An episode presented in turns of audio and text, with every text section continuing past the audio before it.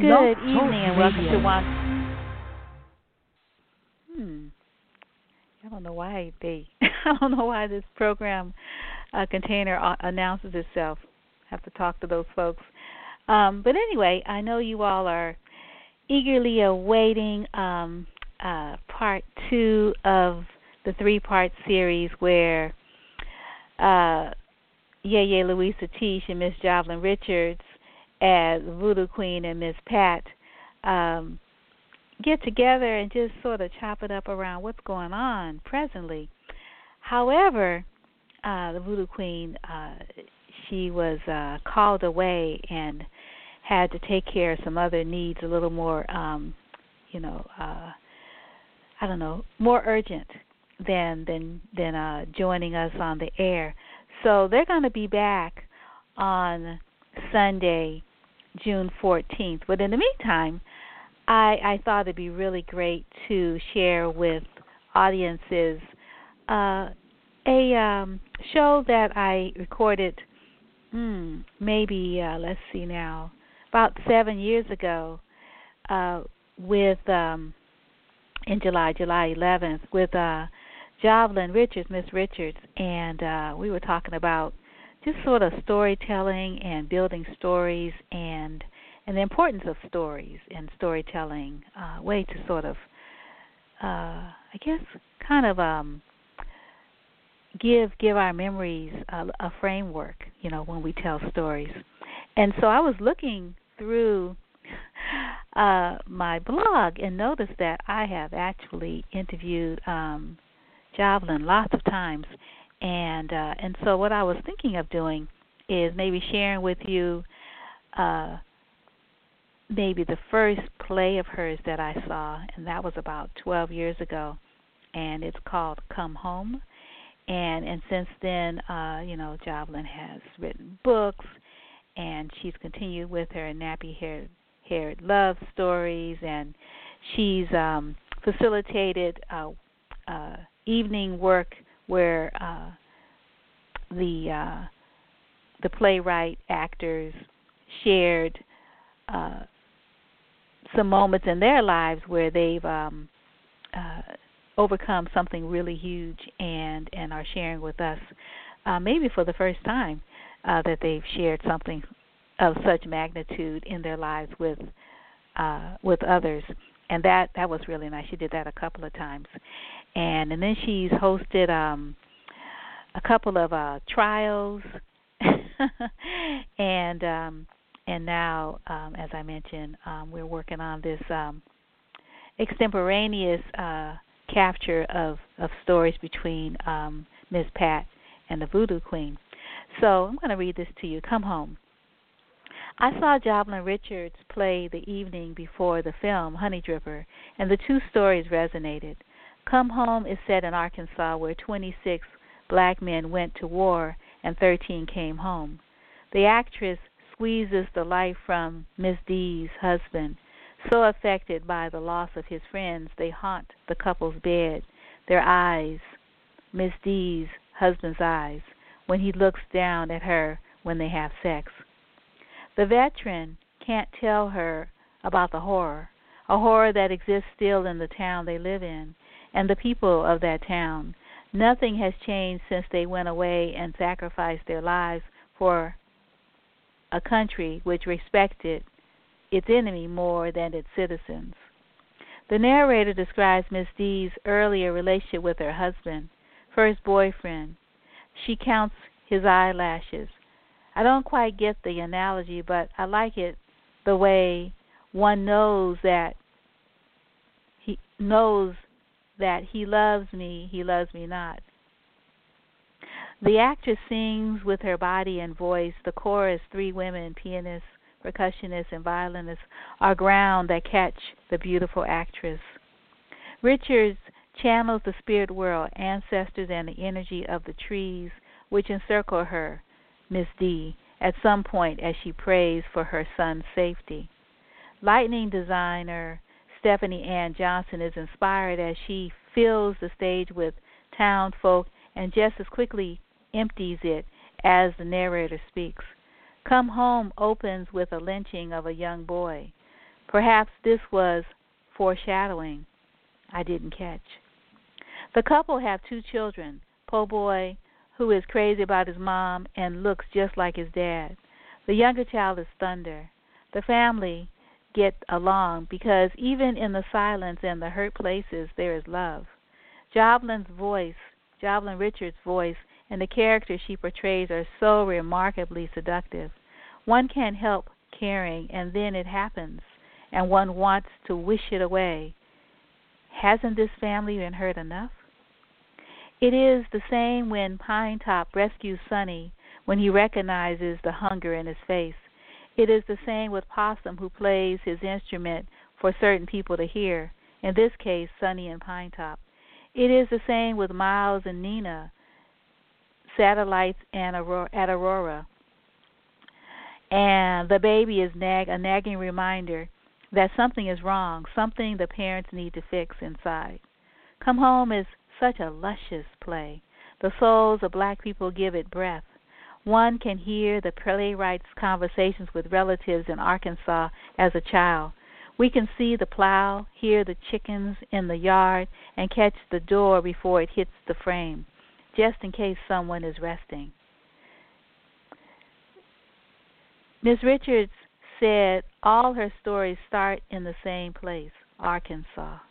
One can see Miss Lucy who lives in all her stories. Miss Lucy is a mysterious woman who lived with the playwright's family when she was a little girl. Then Miss Lucy disappeared just as quickly as she came. Jovelyn says, I think she was a victim of elder abuse, uh, as she recalls the woman who helped her mother for a year for room and board. Jovelyn Richards' work has an authenticity that is larger than any one community, unless we're speaking of the human species. The way trauma can disrupt one's life is certainly central to this story. Yet time rarely, but time really does heal sometimes when one is faced with a similar trauma. When Thunder saw her brother carried off by a white mob and ran home to her father, he seemed to wake up the other 13 men seemed to wake up too, as they recalled a time before war when they claimed their dignity and reclaimed it in that moment and went to address the terror in Thunder's eyes. It was a beautiful moment in the story that reminded me of Zora Neale Hurston's collection Spunk, when the piece Gilead, the piece uh, Gil did six bits. The husband but because when in the piece Gil did six bits, that story, you know, uh, the husband forgives his wife. In this case, the men forgive themselves and reclaim the love not lost but abandoned in their grief. For the 13 men who didn't return home and for a country which denied them their rights as citizens and as a people. And then um, continue that Come Home is at the Marsh uh, in San Francisco. And uh, it ran for a little less than a month, January 31st through March 8th, and um, and uh, the show runs an un- uninterrupted 70 minutes and really needs an audience. The actress plays um, for who's there, but I like to see what it would feel like to have other energy present in the house. And so I, I took I took some of my students uh, on that that March March 6th production of of this play, Go Come Home, which, like I said, is really really marvelous. So now let me go back to the studio, where uh, let me tell you about what you're going to be be um, listening to this evening, this rebroadcast. So it doesn't start with um, uh, it doesn't start with Jovelyn it it actually um um she is um is she the last person? I'm trying to think. Let me look. Um the uh the show starts with um Kim McMillan, um, who is no stranger to these airwaves.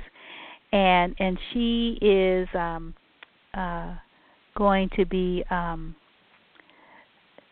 talking about um the Oakland Literature Expo with PEN Oakland and again that happened quite a while ago and um and then um and she also talks about a stage adaptation of the Brazilian director Carlos Diegues' 1984 film uh, Quilombo dos Palmares, uh, uh, which looks at the 17th century um, slavery in Brazil, and um, and then uh, after she talks about the free Writers on Writing program produced by the School of Humanities, uh, actually produced by the Women's National Book Association and the Oakland Public Library, which was um, July 14th, um, what, seven years ago? Let's see, seven years ago? Uh, no, uh, eight years ago. then uh, she's followed by uh, yeah. And and then we closed the show with a rebroadcast of an interview I had with uh, Mavis Staples, which was phenomenal. And uh, yeah, that was really awesome. So that's the show. And again, uh, we'll be back with the Voodoo Queen and um, Miss Pat. We will be back with them um, on the 14th of June at 7 p.m. So um, yeah, definitely put that in your date book so you don't miss it. And uh, yeah, really looking forward to sharing that with you. And um, I am. Let's see. I'll be playing that for you just a second.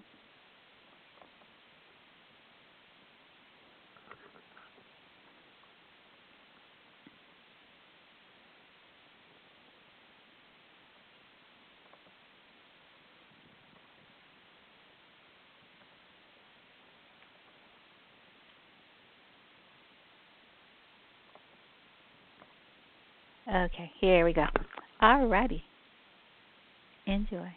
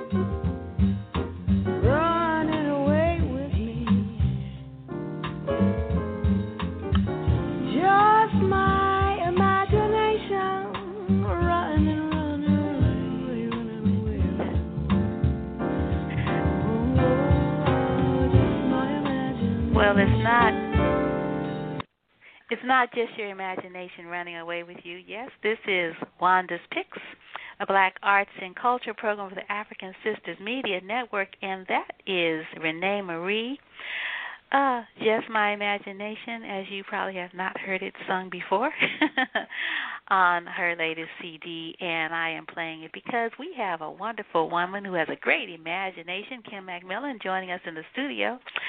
Good morning, Kim. How are you? Oh, hey, Wanda. I'm doing great. It's always wonderful hearing your voice. We're happy to have you with us. Um, it's always a great you always have great news um, because you're such um, a proponent of the arts, particularly um, literary arts here in the San Francisco Bay Area. And we're so happy that you are with us and you haven't decided to move to New York or leave the country or something like that. And you have um, you're producing a really wonderful event this weekend, um, a free event at that. Uh, the Oakland Public Library and the Women's National Book Association, um, in conjunction, are doing this in conjunction uh, right. with yourself, uh, Writers on Writing, and that's on Saturday, July 14th from 12 to 2 at the uh, Rockridge Branch Library. So why don't you tell us about this event um, that you are oh. hosting this weekend and who's a part of this, uh, you know, Writers on Writing, these women right. writers on writing? Well, here, here's a a list of. By the way, thank you for having me on your show, Wanda. I really appreciate it. The, the list of authors includes award-winning Australian author and journalist Stephanie Dale, and she's going to talk about finding your inner inner voice because when she basically walked from Rome into the Balkans, dodging landmines, and then into the Middle East, she kept a journal about the experience and she has a program that she calls Song for the Soul, which she helps you to find that inner soul writing. Mm-hmm. And then we also have poet and composer Judith Cody, and Judith is a brilliant composer, and she's also working on PEN Oakland's anthology. She's the editor of Fighting Words, which will be, which will be coming out at the very end of this year. And then Teresa LeYung Ryan, who helps you create your own writing platform to build your brand as a writer so that when people see your name, they know what you're about. They know your writing style. Just like when anyone sees the name, um, uh, uh, uh, what's his the, the Peter uh, I can't remember it now, but the that's terrible. but some of those writers that write about spy novels, you know, Grisham, uh, who write a certain genre, when you see their name, you know what they're going to be about. And so mm-hmm. she helps you brand yourself, as many writers already branded. And then we have a, a wonderful columnist. Her name is Yolanda, Yolanda Barrial and she is going to help you find your passion as a writer. And so this is a very interactive workshop. And then there is finally Joan Gelfand, who will basically dis- deconstruct the whole process of how to get published. Mm. So wow. the whole idea of this workshop is to find your voice and give substance to your voice and and the actions that you need to take to get your voice out into the public. Mhm. Mhm. Right. Wonderful.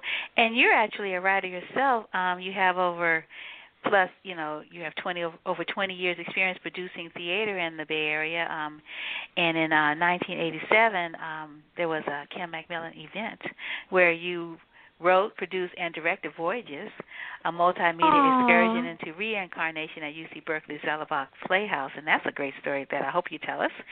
And then in 2000, uh, you wrote and produced Confessions of a Thespian, When Spirit and Theater Collide at the Julia Morgan Theater in Berkeley, and I was in the audience for that.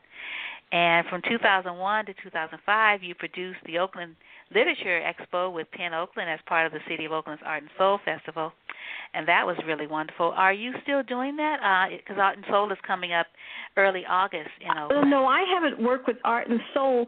But I, I love the people there, but my whole picture is that I, I'm an advocate for writers and probably a little crazed about it.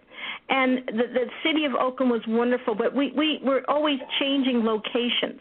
Mm-hmm. And so when I work with with a group, I I really want to them to know that you know I've got your back, and um, I will make sure that you're seen, that you're heard, and I just I I was they're wonderful, but I think I think writers need to have their own venue. Mm-hmm. We we do not need to come in on anyone else's venue because we have to be as writers we have to be the center of our universe And whenever you're in the middle of someone else's universe, you have to play by their rules. Mm-hmm. And so, as writers, I, I really commend local writers. Anything that they can do to promote each other, to work in unison, to work as a group, and to support uh, the dissemination of information on the whole process of writing. Mm-hmm.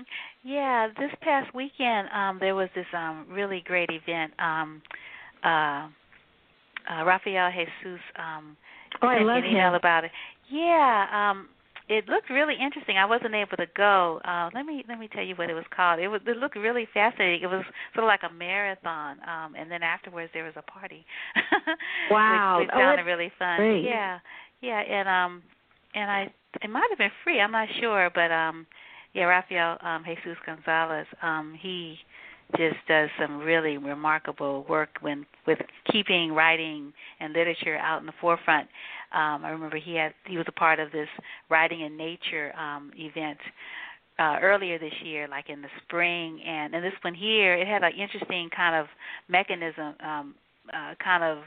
I think there was like a crane or something on the flyer. Um, I'll, I'll come back to that um, as as you um, you talk more about about your own work. And um, currently, you are um, working on a stage adaptation of the Brazilian director uh, Carlos.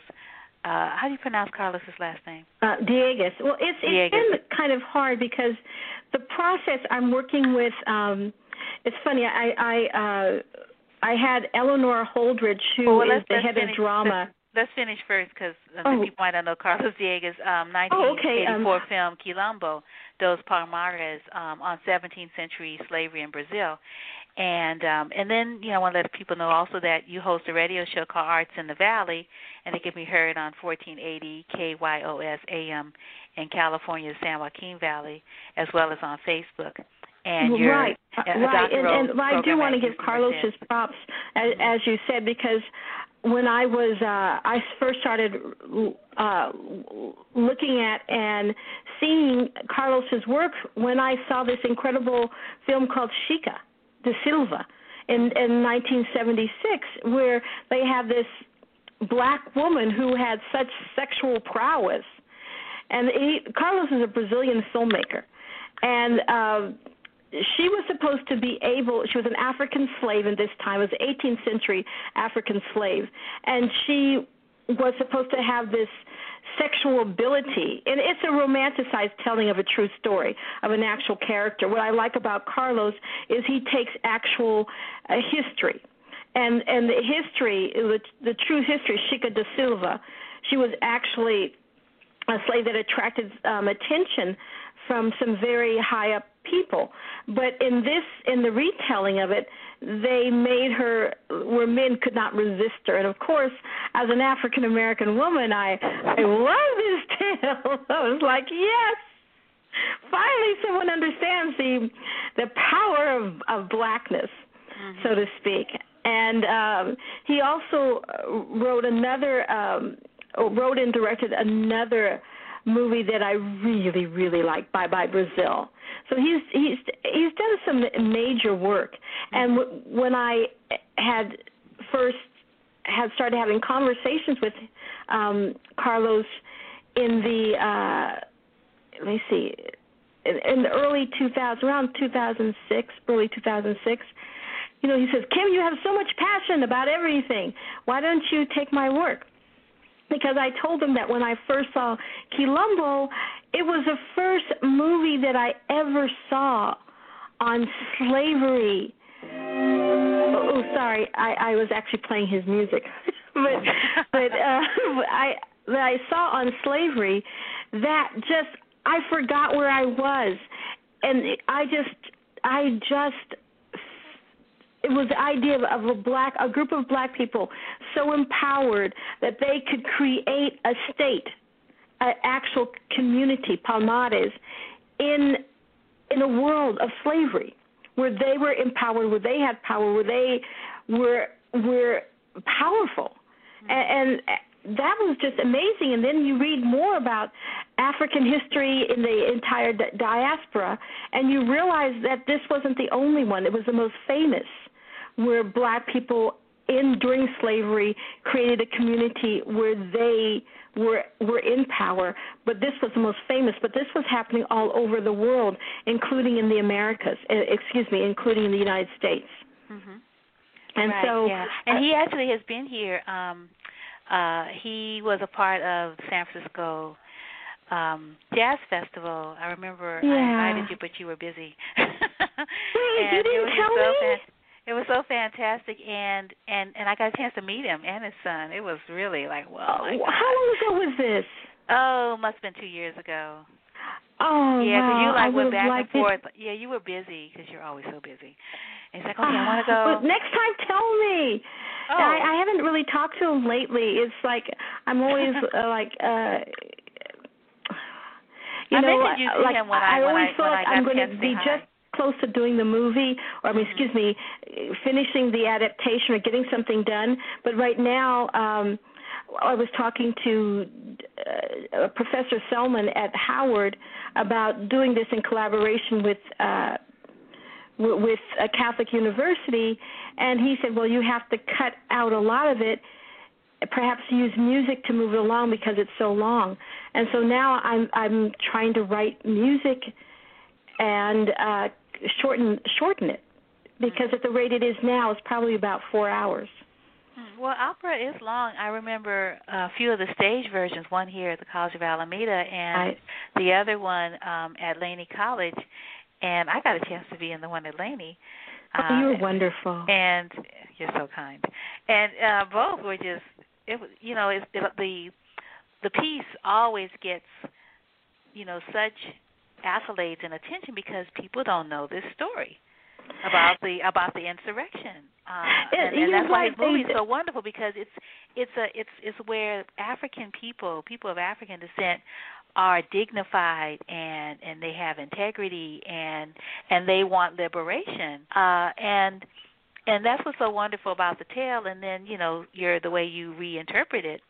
Uh it's just really fantastic. Well, now I'm actually doing even more reinterpreting. I think I've talked to Carlos about it because I've had so many professional professor types. You know, the whole issue of of Congo, Nigerian. Um, uh, use of uh, of Yoruba as opposed to Bantu religion, and so now I've actually created more of a mixture, and I'm bringing in more of the historical religions that were t- that were in that time period, rather than what Carlos did, was which was give it more of a um, a Yoruba flavor Mhm.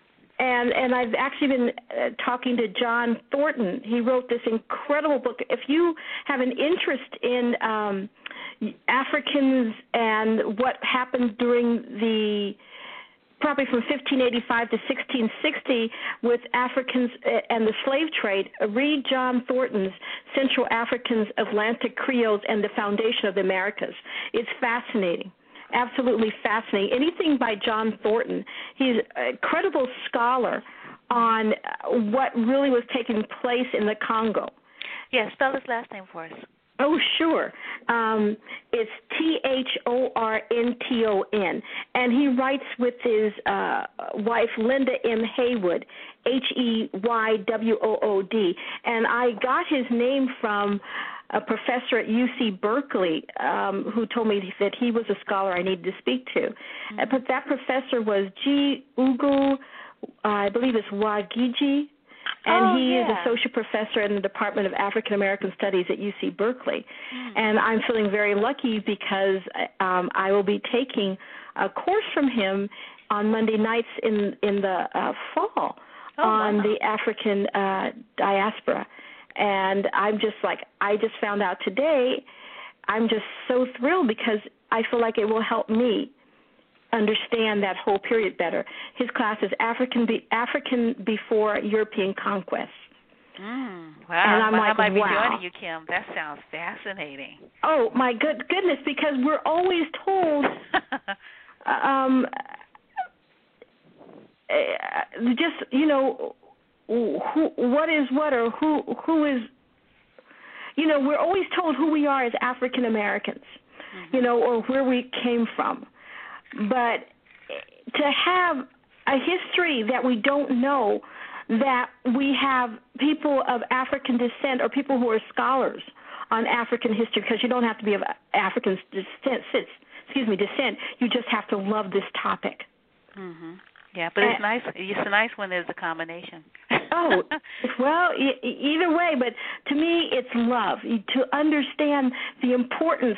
It wasn't until I started studying, um, doing my graduate work and studying um, reading the slave the slavery narrative the slave narratives and mm-hmm. studying the history African history that I really understood that as an African you think okay you could be five ten years old and you think slavery whatever happened that has no connection to me anymore because not only am I free but I'm living in a world without apartheid I'm living in a world without um Jim Crow laws. Uh, we're living in the United States without Jim Crow, but you're still your life is still affected by that past, mm-hmm. and and it behooves any African American to study that path to really understand your DNA, where you what you're really about, because it's like your ancestors will continually call you. They are continually with you, mm-hmm. and it's like paying homage to who you are. It's okay to say, okay, I'm not interested in it, in it but to to know that that's whether you like it or not, it's a part of who you are. And and for people to dismiss slavery and and and basically the historical impact on African Americans and also on white people or people who who have who understand who actually were part of that history. I remember I went to a lecture a couple of months ago by uh, Cecil Brown, and Cecil talked about how he met the people who enslaved his family. I believe it was North or South Carolina. They still had the papers. I mean, they still had the same. She went down in the attic and got the slave papers. Mm, the bill of sale. Yeah, the bill of sale, and I'm like, oh my God. Hmm you know, and they had a museum, but she still had the papers down in the basement. Mm-hmm. I'm like, how close is that? And yeah. then he, she, his relatives looked like her family because of the course black people didn't have a choice. You know, a black woman at that time period, she would say, "No, master, I I really don't want to have sex with you." mm-hmm. it was basically too bad. So he has relatives that look exactly like her her side of the family, and so they all met in a room, mm-hmm. and, and they just talked. It, it was. It, I think that probably was a very enlightening experience. Yeah, you know? yeah, and you think about, um, you know, what happened. I mean, people of African descent, Africans basically built the wealth of Western culture, so everyone benefits from this free labor that took place over um, three, four decades, no, three, four centuries, and except the ones that were working and not building up, um, you know, capital for their descendants, which are the black people, us.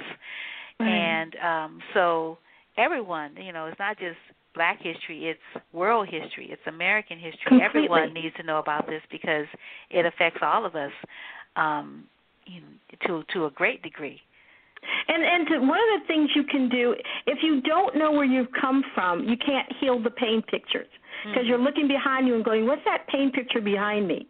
And it, it's it's you. But if you're going to completely ignore your, you know, there has to be a lot of forgiveness, a lot of acknowledgement, and then a moving forward.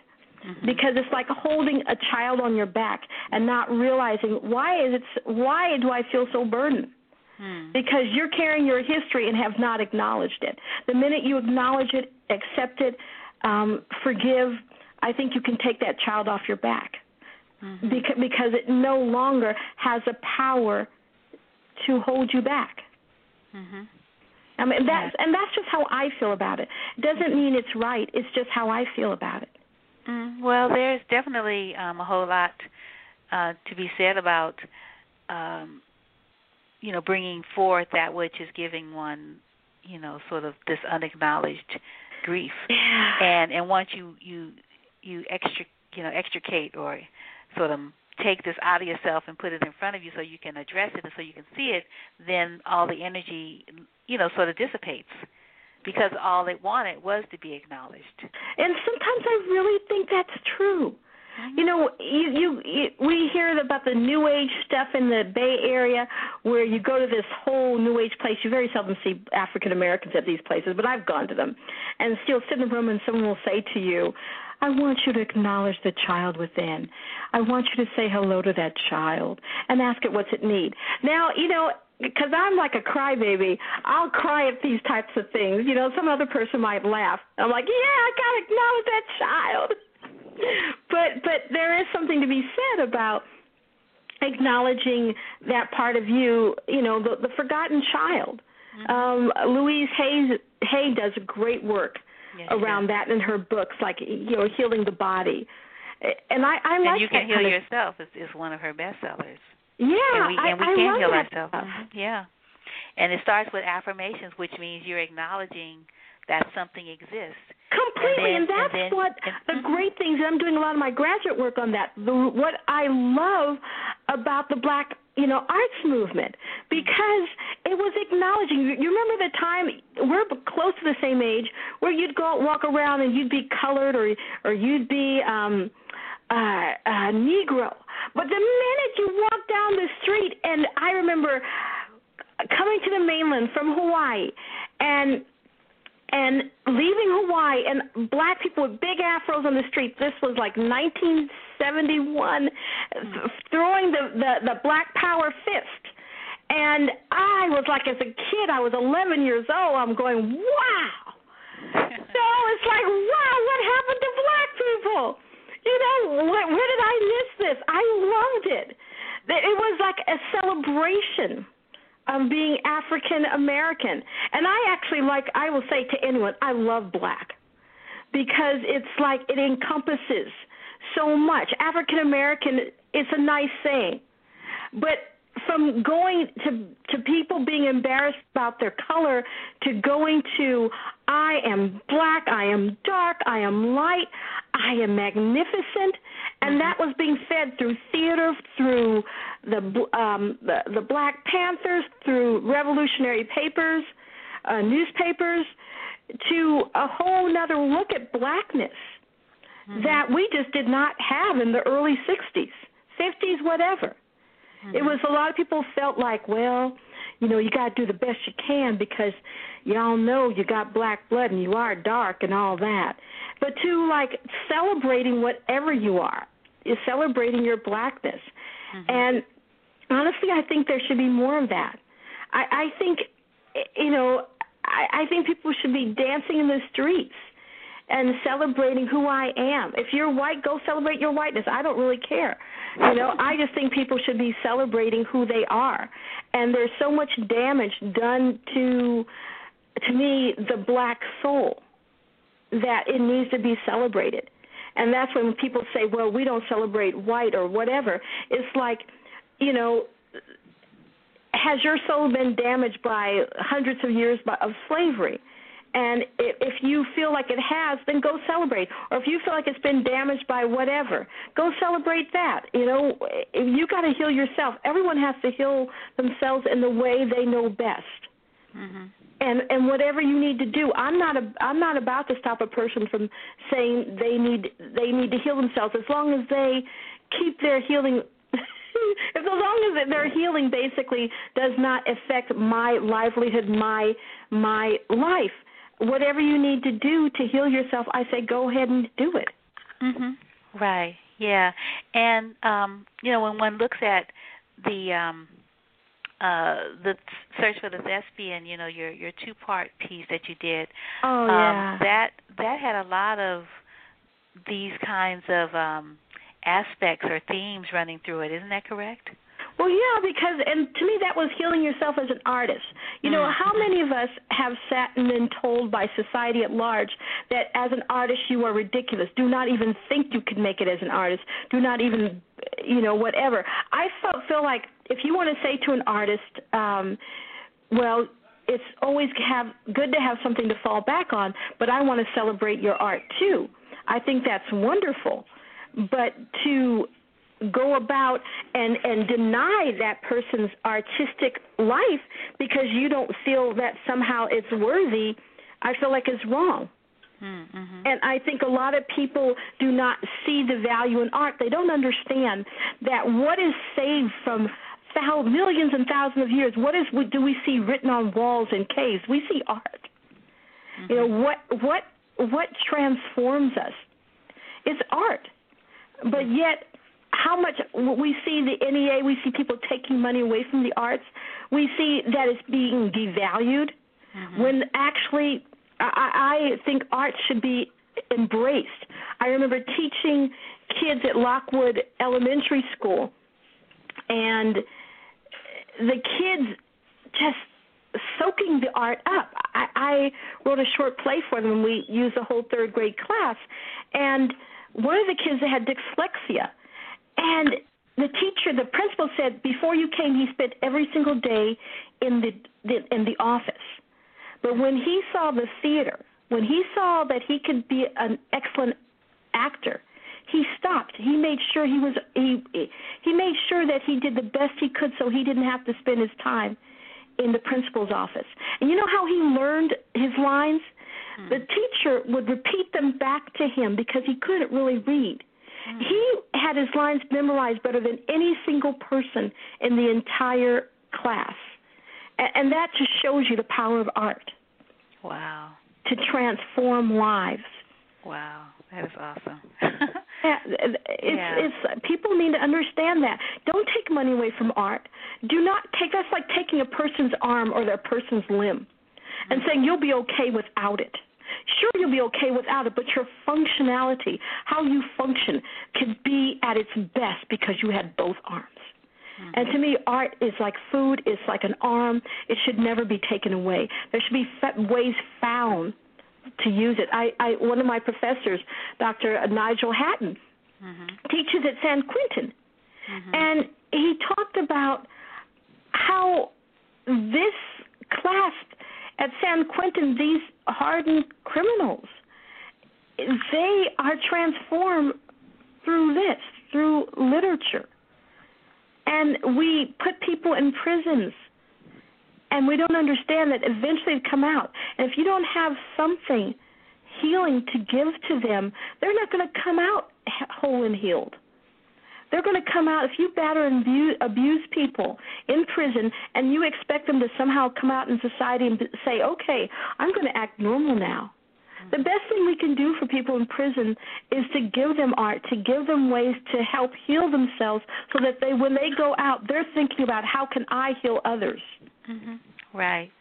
Yeah, I think I told you that um there's a Shakespeare um at San Quentin and this year um I, I saw I saw Hamlet and it's um it's facilitated through the um Marin Shakespeare Company. They are um, they produce many seasons. I saw last year they did a play I, I saw last year was a comedy and this year was a tragedy and then what happens is the men do a side by side type of play. They they write a play about their characters but relating it to their lives and then they're going to perform that in August. So they performed Hamlet in I think that was June or, or May, and then they're going to perform their own Hamlet uh, in August. And I just think you're right. Uh, one of the comments was that when they step into a role, they get to be somebody else. They get to transform Oh, yeah. themselves.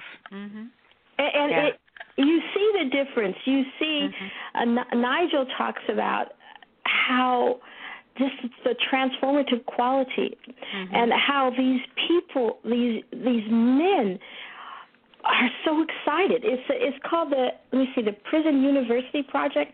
I think the name uh, Jody. I'm not sure what her last name is.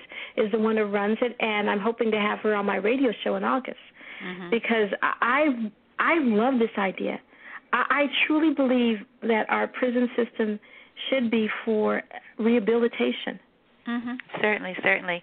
And um, uh, a woman that that you know really well uh, has joined us, uh, Jovelyn Richards. Hey, Jovelyn, how are you doing? She. Morning. good morning. morning. Good morning. It's so nice hearing from you. Jovelyn is an excellent actress. Excellent. And in fact, has a show this weekend. Right. Yeah. It's going to just be a power-packed full weekend with two wonderful, wonderful women um, facilitating um, some real transformation through our imaginations and uh, and also getting some skills uh, in your workshop, Kim. Um, yeah. And, I, and what I mentioned earlier um, with regards to uh, Rafael Jesus Gonzalez, um, the uh, the event was called Oakland. It was Oakland's first Beast Crawl citywide poetry event, which was uh, last Saturday, July 7th, and it was all. It started early and um, yeah and uh, they had like different legs of the journey. Five to six, you were in one place, and then um, uh, with a, with different groups of um, riders, and then it ended up uh, at um, Club uh, Paradiso for a party. So it's wow. like, really fun, yeah. And mm. um, and uh, so, uh, Kim, why don't you give us the details again about about the event on Saturday that you are oh, hosting? sure. It's uh, Saturday at the um, Oakland Public Library Rockridge branch. The location is uh, 5366 College Avenue. You can get off at the Rockridge BART station and just walk over to it. It starts at 12 noon. It goes to 2 p.m. Uh, it's let me hold on. Let me get the uh, phone number. You can also call me. My phone number is five one zero six eight one five six. What is my number? Five six two. But it's it's just a lovely event. We're going to have a little bit of food because it's at 12 noon, and we don't want people to leave and saying they didn't have any food and uh, they didn't feed us anything. but it's it's going to be a totally fun event. Yeah, and it's free too, which is really wonderful completely free and yeah. it, it's it's to be supportive of community and to support the libraries and to and to support wonderful writers mm-hmm. and to help other people basically with their with learning the craft of writing right yeah oh should awesome. i be going now because i i don't know the the um well we're to well, we're going to shift over and uh, to Jovelyn, and I want to let you know before you go, Kim, that also tonight, uh, it started yesterday. Um, okay. Luis Rodriguez is actually in town. Um, his oh, book, wow. um, his book, his last book, um, it calls you back, is in paperback. Uh, it calls you back: an odyssey through love, addiction, revolutions, and healing. And then he's on tour with another book. This one here, he's editor of. It's called Rushing Waters, Rising Dreams: How the Arts Are Transforming a Community. And there's a film connected to that. And so today. Um, at the San Francisco Main Library on Larkin, they're having um, a screening and conversation uh, from 12 to 3 and then tomorrow at um, Modern Times Books, they're having another. He's going to be showing the film and, and also having a discussion, a reading from six to eight thirty, and these are all free. But tonight, which is why I wanted to mention it to you, yeah. tonight um, at Art International Gallery and Art Lounge on 961 Pacific in San Francisco. There's a poets party and joint reading with Eugene B. Redmond, who is the editor uh, for Drum Voices Review, uh, he's he's here from um, East St. Louis. Wonderful. And the Revolutionary Poets Brigade, so they're all going to be together. And Eugene Redmond is going to be reading along with Jack Hirschman, Devorah Major, Q.R. Hand, Luis Rodriguez, and Michael Warr. It's going to be oh my God. That and will be gonna, that will be off the hook. Yeah, and there's going to be music it by Keenan like. Webster on the African uh, Korand and Layla and wow. Rondo on vocals and guitar, and there's going to be food and drink, and it's, it's donated donations suggested, but no one turned away. So this sounds like it's going to be the party. Oh my goodness. completely. Although I um live three hours away and won't be there, I'll be there in spirit. thank thank you so much for having me on. I really appreciate you and the show, Wanda. Oh well, thank you, Kim. It was wow. a great conversation, and uh, looking forward to seeing you on Saturday. I'm going to move everything out of the way because those women, I need to be in their presence. okay, and, yes. and take care, Jovelyn. Bye. You too. I'll see you this weekend. Bye bye. Bye. Oh wow, Jovelyn Richards, you have another show. yes, and uh, I it's a part of the Garage's Raw, which is kind of cool. Resident mm-hmm. Artist Workshop, and mm-hmm. it's called Stripping Down to Story. And it's Stripping written and performed by Story. you as mm-hmm. all of your work. And um, you've been on our show. You're like uh, one of our favorite guests. Um, Oh, you're yeah, precious. you've been on talking about all different work, and it's all solo Mhm. work. And Mhm. um, it was funny what you said yesterday about um, not yesterday. Was it yesterday we spoke? Yeah, about why um, uh, Yes. you grew up in a large family. hmm I'm, I'm one of eight kids, and so I think coming out that experience, I I can't cannot work with groups of people. As I did my time with my family was beautiful. I love them deeply, but I prefer to be with myself. That's funny. I did my time with my family. I did. It was wonderful, but it taught me the to appreciate solitude, and that's Mm. where you know, in terms of reading, I would five brothers and two sisters, uh, Mm. than myself. It it gave me the space to really get involved with reading, to have a sense of my own identity. Mhm. It's very hard in a large family to discover who you are and what does Right. it really mean. hmm So out of that, I would read and I would, you know, just as you and Kim was talking about, I turned to art to get a sense of my own understanding. Mhm. And since that journey, uh, I've learned to really engage in uh, and realize that I was born a storyteller, but that can, that can get really confusing when you're one of eight kids. So you have this one child, meaning me, that's running around telling stories all the time, making up stuff, seeing stuff that no one else sees, uh, and not knowing that I'm a storyteller and I have those properties uh, inside of me, ancient properties, as I say, from the ancestors. So I have that in me. Well, know, eight children, my mother just saw me as a pathological liar Mm. because I was always making up stuff. So that to her was like, here's this brown child running around uh, making up stuff every few minutes, keeping her brothers and sisters up late at night telling them stories. So I eventually went into my own solitude so I wouldn't get a whooping. Oh. so I became very quiet as a child and I read a lot and identified with characters and it just felt um I found myself and then I realized, oh my gosh, this is what I am. I am a storyteller. Huh. So I work as a solo artist. So when when did you discover that ah your name for what you do? I think um I was around thirteen and it uh I was going to we were going to private school and um again I had been in trouble a lot for making up stuff in class. I couldn't stay on task. Uh, so the, what that meant was I would make up stories about other teachers to the children on the playground. So I'd make up these stories instead of playing jump rope or whatever else game. I would tell stories. Mm-hmm. And one of the uh, the nuns uh, had the good sense one day to say to me, uh, "Why don't you write that down as an essay? Tell us Mhm. about it in an essay." Yeah. And so I did. So then she went to my mother. Uh, she said, You know, uh, I believe that you actually have a writer on your hands. That's Mhm. what's happening for her. wow. And that, and when my mother heard that, it was a, it was uh, on many levels a sigh of relief that she did not just have a 13 year old child headed for trouble.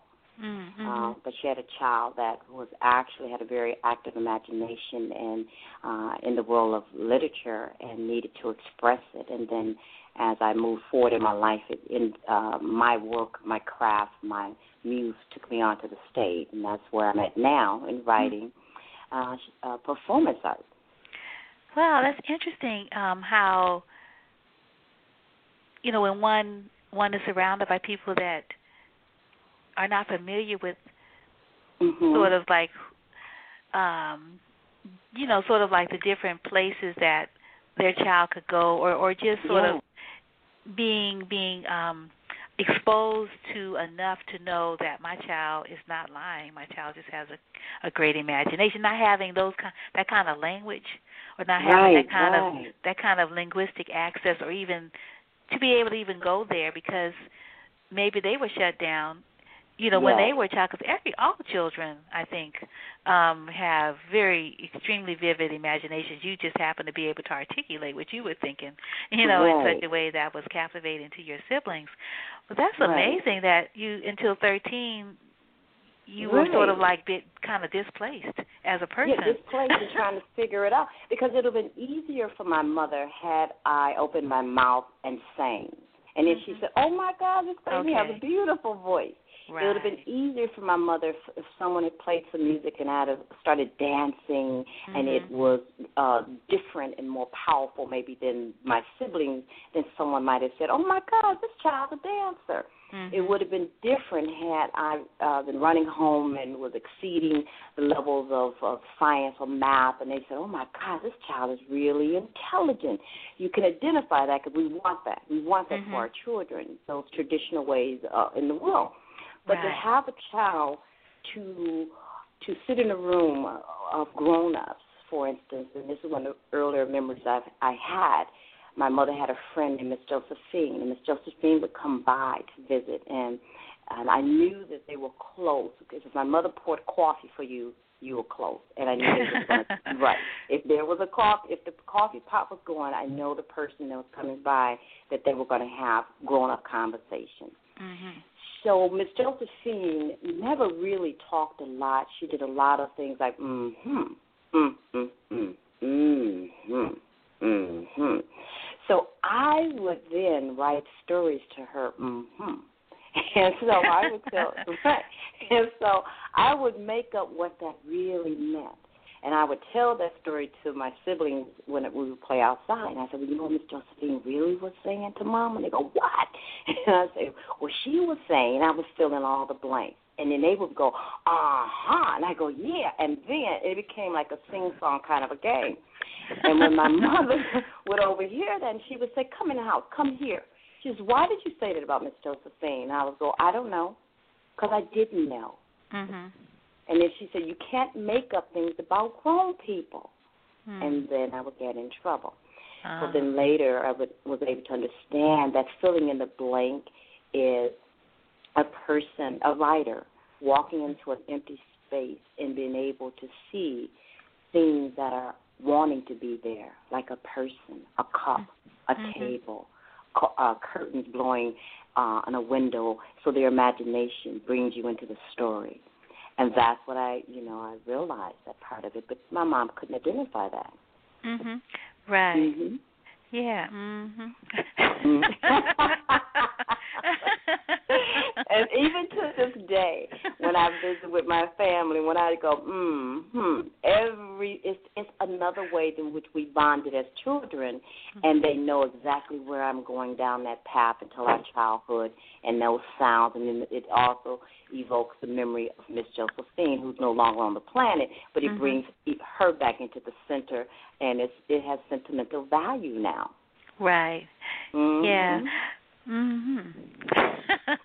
So you are a writer, solo performance artist. Um, uh, you have a master's in fine arts. You're also a stand-up comedian, professional storyteller, guest lecturer.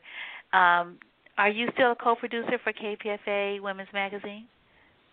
No, actually, I'm still at KPFA, but I'm doing cover to cover open book every third Friday at oh, three are you? Oh, Yes. Oh, third. Arts third and humanities. Oh, Mhm. Friday. Um, Every uh, third three Friday. o'clock. Oh, Three nice. o'clock. So what? When is the third Friday in July? Uh, that would be the let me see, the twentieth. Okay. The twentieth Oh, of July. nice, nice. Oh, that's cool. I like cover to Yeah. cover. That's a great show. Yes, Okay. arts and humanities, which you know feels very, and part of of that show for me is that I am in search of in my work and in my life uh, emotional intelligence. Mm. So I try to bring in people who I think their work, whether it's uh, through uh, literature, through music, through theater, through visual arts, that Mhm. that that evokes uh, emotional intelligence in me. Mhm. And because I think a part of our humanity right now is we're really looking at how to connect to our emotions and how to Mhm. connect with one another emotionally Mm. as a as a way to move, you know, humanity forward. Right. Yeah. Mhm. And you're also a co-author of the novel The Onion, and it won the Digest Merit Award. You're author of Mhm. Raising Autumn Colored Babies, Yes. Beyond Vanity, and various Yes. other published works. Your written and stage productions include The Diaries of Aunt Jemima, Harlem Nights, Flowers Cut in a Vase and Dying, and Pussy Will Sell a Lot Longer Than Cotton Any Day. and some of your other work, because um, I didn't see any of those. Um, what is what is? Because I've seen, um, I think I've seen two or come three home. of your pieces. Yeah, come home. That was really beautiful, and that was um, looking at uh, veterans from World War II, right? Yes, black mm-hmm. veterans from World War II told through the story of one of the wives of the men who went off to war, mm-hmm. and it's the story is told through the voice of Donna Ray and the women and children in that area of uh, Arkansas and the impact uh, of their lives when their fam- when the men came back from war and how Do- Donna Ray had to become invisible as a passionate woman in order to survive her marriage because mm-hmm. he could not feel he could not he was um, uh, all emotions had been uh, dissolved from his life he had seen too much right. the death of his friends and the racism and war, and he came back empty. Yes, that that was a really beautiful work. Um, you did it over at the Marsh in San Francisco. Mm-hmm. Really, mm-hmm. really, he had a nice run too. It wasn't just one one day. People could five go weeks. back. Yeah, right, five weeks. It was beautiful, and I was mm-hmm. completely spoiled. Three nights a week on stage. Mm-hmm. Yes. Oh my gosh, Mm-hmm. I was spoiled. That was beautiful. Yeah, great, great, uh, great, great production too. Lighting, set. It was just, it's just Stephanie gorgeous. Johnson. Oh my gosh, Stephanie Johnson, who we are artistic collaborators, and she's going to be doing this show, uh, stripping Okay. down to story. She's going to do the light design for that as well. Mm, excellent, excellent. And then uh, I remember the piece you did. It was a work in progress at La Pena Cultural Center. Miss Uh, Pat's house. Yes, Miss Pat's house, and then you did it again. You had another Miss Pat house, Pat's house, and you had some more characters. Yeah. Yeah, that was really nice. Um, and the, the brothel. Gonna, yes, the brothel. It takes place in the brothel, and we're going to have that show again in August, uh, the Mm. 13th and no, the 10th, 11th, and 12th of August hmm At La Pena. at La Pena Cultural Center. So that's the Okay. 10th, 11th, and 12th. Okay, and So that's um, Pena, Berkeley. Okay. Mm-hmm, in Berkeley on Shattuck. And And is I think it the calendar is up on uh, their lapena.org's website now. right? L A P E N A dot O R G. So. Mhm. Is is the uh the third edition of Miss Pat's House have have any new uh characters uh found that abode? Uh have any that were there uh in in version 1 or 2 moved Yeah. on? well, in this show, well, the the woman who first comes to Miss Pat's house, she ends up in all my shows. Her name is Miss Lucy. Even though in some shows her name changes, it's still the same character. Her name is Miss Lucy, and Miss Lucy is a real person that was in my life as a child, uh, who uh, who also saw that difference that difference in me and she was an elder person then so and she's passed on. But she's always in every show no matter what i do miss lucy comes to me spiritually and says i need to be in the show. And i say miss lucy this is a brothel. You're 103 i'm not clear what it is you want to do in this brothel. And she says somebody needs to cook. They have to eat. So she's going to be there. Uh, Miss Lily will be there uh, again. She's still working through her pain as a biracial woman who Okay. loses her identity. Uh, she was passing for white, and so she still has her struggle because she's still working it through. Mhm. Uh, the newest character is Sweet Baby. uh-huh, uh, sweet baby. Sweet Baby. Uh, she's she's coming to the brothel this uh, this year. Okay. Mhm. Okay. Sweet nice. baby. And, wh- and what about the um uh I'm trying to think uh, is it a transvestite uh or yeah. yeah. He well, he was born uh, like in 1901. So we have to imagine uh, a uh, African American man, but he was a Negro or colored man, Mhm. being born in the South. It's the only child, and it's called it's a boy. He, and so he's a boy child. He's able to help his father work the land and to imagine that he then realizes that he loves men and that he loves dressing in women's clothing. Mhm. What uh, so think about how heavy that sky is that he has to hold up. He has to hold this sky up in the early 1900s, and he's trying. So he yes, he will be back there this year as well because okay. he's still working out his stuff. Mm. You know, all the characters are usually passed on in terms of like, you know, fast forward 21st century, but it's really the energy in which they're working through. So this is looking at gender roles, and it's looking at, in Miss Lucy's case, elder abuse. It's looking at social uh, issues, and the characters sort of walk them through. Like Miss Lily is passing for white and is found out once she has a baby who's dark. So she's still dealing with internalized racism and racism. So if it's still existing in the in the, the present time, the characters continue to show up at this brothel to work it through. Right. Yeah. Yeah. Hmm. Yeah, that sounds really great, but that's not what's happening this weekend. Uh, yeah, so tell us about tell us about stripping down the story, because um, it's a literal and figurative use of that word stripping, right? Yes, stripping down the story is about a woman named Diane Edwards, and the, her name is important in that in this place she literally she is married. She's married to Dr.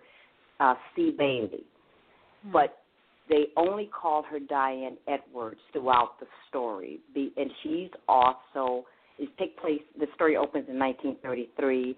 She's in the medical field. She's practicing in Alabama before her marriage. She then becomes married to him and they move to Harlem. Mm. And what is going on in this particular story is a great deal of internalized racism because she's a, a dark brown woman and she's doing the Harlem Renaissance with the uh, Harlem aristocrats are lives are, are, are blowing up in incredibly beautiful ways, but inside of that, there's a lot of internalized racism, and they can't understand why, why this man, who's a very, uh, very high yellow man with very fine hair, how he could marry this woman Mm. And then also she's a woman with a medical degree. So then that becomes oh, now wow. we're talking okay. yeah, so now educated. we're talking about mm. she yeah, she's educated. She's and and so she's dealing with what does that mean to a woman in 1933.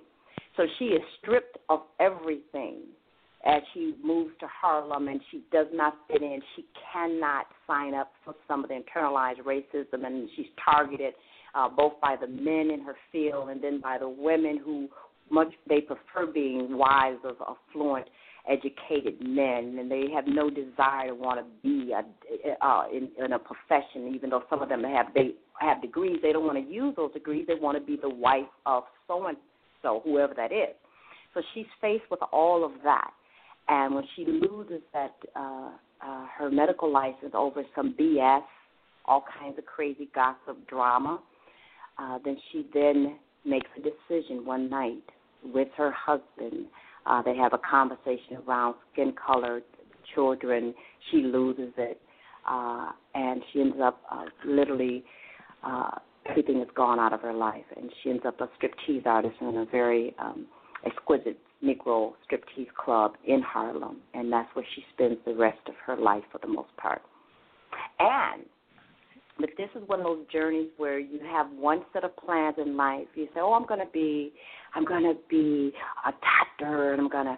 In her case, I'm. Oh, I'll be a part of uplifting the Negro race, and I will, and all these great things will happen. But there's another spiritual journey that the universe wants her to go on, and and it turns out that this place where she works is somewhat magical, mm. and this is where she finds her true sense of identity, oddly enough. So you have two worlds. And who would have came to her and said, listen, you could be a striptease artist or a doctor. What do you want to be? Most of us would sign up to be a doctor. They say, oh, my God. and she does sign up for that, but she realizes, and some of us realize, sometimes we're taking, we are thrust into a different path. And when she's in this striptease club, what happens is that the movements of her hands while she performs nightly to the backdrop of jazz evokes spirits from the other world for people also that have lived very challenging lives to come through her body and to tell their story. So while she's dancing on stage and all these beautiful lights and her body's moving and her hand turns a certain way, if the world stops Hmm. and someone comes up out of her being and shares their challenging time on the planet, and they've all lost their life. And so, it's, again, dealing with isms, they each had to, like, for instance, there is a um, a man who comes through her body, uh, similar to the the man you met um, with Miss Pat's house. Mhm. He shares his story of um, of loving and loving differently, and how his lover Willie T is the one who ends up killing him. Again, homophobia. Mm. Uh, then there's another character. Uh, her name is Salty. she and she's a twin, and her twin sister did not have enough oxygen to the brain, Hmm. uh, and so she is born. Uh, they said back then, dumb-witted, and with and again, so we're talking the South. We're talking born in the early 1900s. We're talking Negroes. So now we have to think about what were the resources. Mhm. So without resources, that Salty it becomes her twin's protector, and when she gets married to um, this man who she doesn't love, they just live in the country. He likes to drink, she likes to drink. He can take care of her. She has an eighth grade education. She says, "I will marry you, but you have to take care of my sister too. She's coming with me." Mhm. uh, and what happens is that uh, domestic violence, and uh, he ends up killing her with a cast iron, her favorite cast iron. She says, uh, "My favorite cast iron skillet. That's what took me out." oh my goodness. You know, I was like, where does this woman, Jovelyn Richards, find these characters? My goodness gracious, where do they come from? And I also want to mention to our audience that um uh your your work, Stripping Down the Story, this one woman show written by uh you, uh Miss Jovelyn Richards, with artistic collaborations by Stephanie Ann Johnson, you actually have are you having the live musicians um there uh mike wilson on sax and dexter rogers on keyboard are they going to be there performing Well, live with you Yes, and the music. Uh, now Mike will be there, and uh, Dex will not. I now have Patrick. Uh, his name is Anseth, A N S E T H, and then J T Davis, uh, and and then Kimberly Turner, my vocalist. She'll be there. So wow it- you added uh, two more people oh my I goodness I did, I did. Well, they That's came to nice. me, and we were on the we were on the back porch last night rehearsing and having a good time. oh you should have called me that sounds fun I or I cooked food. It felt so. and The Mm. characters needed that too. I cooked some really wonderful food. We set out back. They played on the porch, uh, and we could. I did. A, we we call it rehearsal technically, but really for me it's a process of falling in love with each other and the story. Mhm. So they they'll be on stage with me. Are they the Uh, same people that were, or some of them that were on stage with you when you did um, uh, the um, the piece about the uh, the veteran? No, the the the musicians have changed. Okay. of and it and it happens like i i had a couple musicians that took off for new york i mean they're, they you know they're creative beings and Mhm. and so i'm just have had a wonderful journey that each time there's a production of a show the right folks come to Mhm. me and Yeah. they join in and we learn the story and we have a good time Oh yeah, I just want to let our audience know that uh, you know you're you're you're um, a creative person that you know brings in then brings in others to collaborate with you. You know, like Yes. Stephanie Johnson for Mhm. the wonderful lighting and you know lighting Mhm. design. She's really an artist with with with uh, with Yes. light. And and then you know every now and then not every show has live music, but it's really cool when it is. It is. A part of it too is that the musicians, uh, for me, sort of, well, not just sort of, they, in the, the beginning, I would say that they were a part of the voice of the ancestors. So that what language, what language, language cannot do in the moment, it's like so, like you say, someone says, "I love you," and that's beautiful. We, we get that, but sometimes I love you, and you're just waiting because something else needs to happen. So it's like then that sweet note that follows it, and go, "Oh, you love me." Mhm. So it's that sweet note. It's not necessarily just musically, but it's sometimes for me as the writer that note is somewhere in our spirit that we just haven't found enough language to put there. So mm-hmm. I just try to have that relationship and uh, on stage so that if whatever it is that I was saying that someone didn't quite get, then mm-hmm. suddenly they may hear a violin and then they go, "Oh my God, I'm having an aha moment." I pray. Mm-hmm. Uh, so, so that's why I have them on there. Right. As a part yeah. of the, our relationship. Exactly, and that that points to your your interest in emotional intelligence because we have different ways of of ascertaining information and learning things. So some people might be visual and some might uh the music might hit them some people might be more auditory or the music combines a, a few different aspects of our, our person and and that might hit the way that they are most communicative and so Absolutely. they might miss the words but they'll they'll hear it in the violin or the saxophone or the piano or in someone's voice you know sort of the the pitch of the voice or Absolutely. the way the fall the the voice falls uh, or the yeah or the lyrical quality of of the of the note yeah and and so wow. so everyone will be following you in in different ways because you'll be hitting them on a lot of levels and then or somebody might be into the lighting creates moods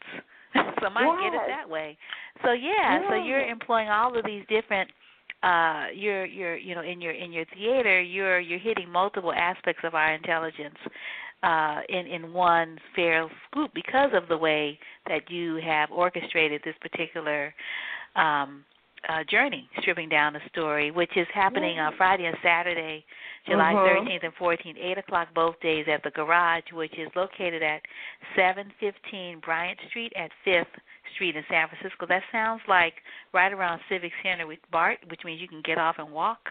Is that is it that close? I I don't I think the BART is relatively close. I don't know. Yeah, but I do know that it, the parking is fabulous in that area, so okay. that's the good news. Uh, mm-hmm. And I do know that I think one of my musicians said they were going to take BART, so they had did all the you know whatever one does that does BART. I haven't. I, well, yeah, anyway, that, that's the um, yeah that's Civic yeah. Center, I believe. Um, but okay. it, but it could be somewhere else. So don't take my don't don't listen to me. You know, check it out. Call Bart or something. And the phone yeah. number, I'm sure if you call the garage, they could tell you what the closest BART station is. Yes, the phone number will. there is four one five five eighteen fifteen seventeen four one five five one eight one five one seven. And tickets are pretty reasonable. I i saw like ten dollars to 20 mm-hmm. or something like that. It's like mm-hmm. ooh i might i might you know be able to like give you a donation as opposed to ask for a press comp i, I that's like in my range. Right. That's so wonderful. Yes and it's a very intimate setting which is really sweet. Oh, i think okay. it's seat 60 which is good for this show oh because nice. of the 60 is going to be very intimate. 60 intimate and you can have that many people right, at your house right. It's right and it's for this show because of the um just the you know the movement, the intimacy in which I'm trying to hold space for, and and the emo- all of the shows that I work with inside create our emo- the emotional content is there, but there is that added element that she that I am in ways you know taking on the the movements of a striptease artist, although I must say because someone says, "Oh, are you going to take your clothes off?" No, because the right, right. Like I was just my, my mother. Now, certainly, she had a hard time dealing with me being a storyteller because she didn't know what it was. But if she found I was in San Francisco taking my clothes off, there's no excuse. She would say there is no excuse whatsoever you be buck naked in San Francisco talking about it. You telling another story. Mm-hmm. But what this is, the, the uh, striptease artist really wasn't about clothes off. It was really um, about production of movement. Like it could take an hour for a glove to come off. There was a story that was being told about sensuality, about passion, about you know, breath of time. And it was just, and that's the part of it that I'm exploring. And then, of course, in her case, her movements, there are people coming through her body, which, whether the people in front of her is in this story, not just necessarily the audience Friday and Saturday night, but in the time in which this was happening to her in 1933, what the audience did not know, they literally couldn't see the people come through her, but their essence, their spirit, and that's what was evoking in them feelings of emotional intensity, not sexual, but they would feel things, and and that's why they came to see her because they was like Mm-hmm. something something happened to me as a human being that I am. I went there maybe because I wanted to see something sexual, but they leave when they see her perform. Her name is Stardust, and they leave and with a, a bigger heart. There's a sadness they feel about humanity, or greatness they feel about humanity. So it's a different kind of story that she tells that the universe has brought her to this unlikely place to support people in filling their humanity. But it's interesting that that this character, uh, she she's she's trained as a as a physician, and physicians are healers. And, Mhm, and and you mhm. mentioned earlier in our conversation about this woman's hands, and um and also um I think you said that she was a dark complexion woman, right? Yes. Yeah, and her husband was not dark, and so she had these these self-image uh, issues because uh, around beauty um, that she was also working through. Um, so it's it's not it's not far it's not a stretch to to real to to believe that as a stripper because striptease is an art. I mean, you look at what's that famous movie, Gypsy Rose Lee, right? Yes. Yes. Uh yeah, and this woman's name is Stardust. I mean, think about the song. Like it has lyrics. Read the song. Listen to the song. Do do the do you play the song at all um as a part of the soundtrack of of the piece that no, her name we, calls? No, what we've done with this with the music is we uh, we've tr- have tried to create. I think there's maybe one song in there that would be familiar to the audience, but, but for the most part, we try to create the the music up out of the emotions of the of the story at that particular time. So, no, but you know, yeah, I, I'm gonna have to go back and listen to that song actually. Yeah, because I was gonna like I was just like, what what are the lyrics? It has lyrics. I'm like, hmm, are, are the lyrics, um, you know, do they do they call into being her her person? Uh, The Mhm. name in you know, it's like because that's kind of cool when when there's that double entendre kind of thing happening with Wow. regards to um, uh, you know, you got you got the name, you got Stardust, and when I see here Stardust, I think of the lyrics and um and and the tune because it's famous. Mm. and, and then for a woman to have to have a name, you know, Stardust, like, oh, Mhm. wow, that's interesting. Mhm. Yeah. Yeah. Uh, oh yeah, Frank Sinatra so uh sang Stardust. Nat King Cole sang Stardust. Oh, a Carmichael sang. Mm. Yeah, I think Oh, Carmichael wrote Stardust. Yeah, I'm just looking it all up because I've got, I'm a, I have a computer here. Wow, that is so as, as I ask you this question, um, yeah, because when you said Stardust, I'm like, whoa, that's a song.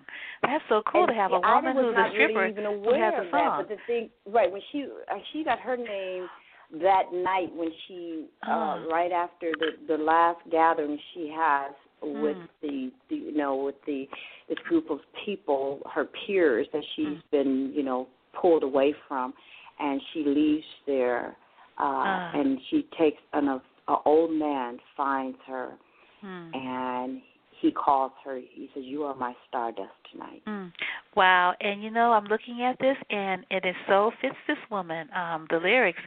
Um, sometimes I wonder why I spend the lonely nights dreaming of a song. The melody haunts my reverie, and I am once again with you. When our love was new, and each kiss an inspiration. Ah, but that was long ago. Now my consolation is in the stardust of a song. Oh my beside God. my beside the garden wall when stars are bright you are in my arms the nightingale tells his fairy tale a paradise where roses grow though i dream in vain in my heart it will remain my stardust melody the memories of love's refrain like wow girl Oh, that works so well wow. wow, I am having Hoagy such Carmichael, with man, that's awesome. it is, and I just clicked it on my, put it in my computer, and Carmen McRae came up. She's at a piano. It's McRae, oh my gosh, she's yes. too. Yes, ooh, yes. ooh. And so definitely, I might listen ah. to it after we talk, because she's just a picture of her on this YouTube videos, like, oh my gosh, she has a beautiful mm. black dress on off mm. one of the mm. shoulders, mm. uh, and I'm like, oh my gosh. Mm. So, nice. so I, no, I had not thought about that piece. I just, in terms of writing it, and this man who, you know, name says to her, "You are my star." stardust." For him, in 1933, it's the greatest mm. thing.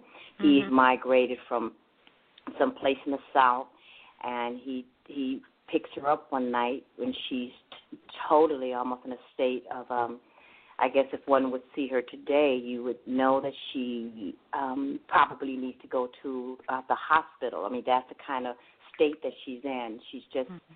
blown away by the pain of the full evening and he says, "Get in the car. I'll take you where you need to go." And what she says is, "I have no place to go." And he says to her what his mama used to always say to him. So we have to really think about the time frame. It's 1933. He's about 70 years old, and he says his mama said so to him, "You may, you may, you will always have somewhere to go. Hmm. You just may not be wanted." Oh, hmm, interesting. And so, yeah, so for him, that meant he took that, you know, so our parents or someone who's raising us tell us these things we wonder all our life, what did that really mean? Mm-hmm. And what his mom was trying to say to him is that you just you go because remember it's segregation. Uh, you go. You may not be wanted, but you have a right to go where you want to go. You just mm-hmm. may not be wanted. So he says it to her, passes it on to her in that moment, mm-hmm. and he says to her, "You are my stardust." Mm-hmm.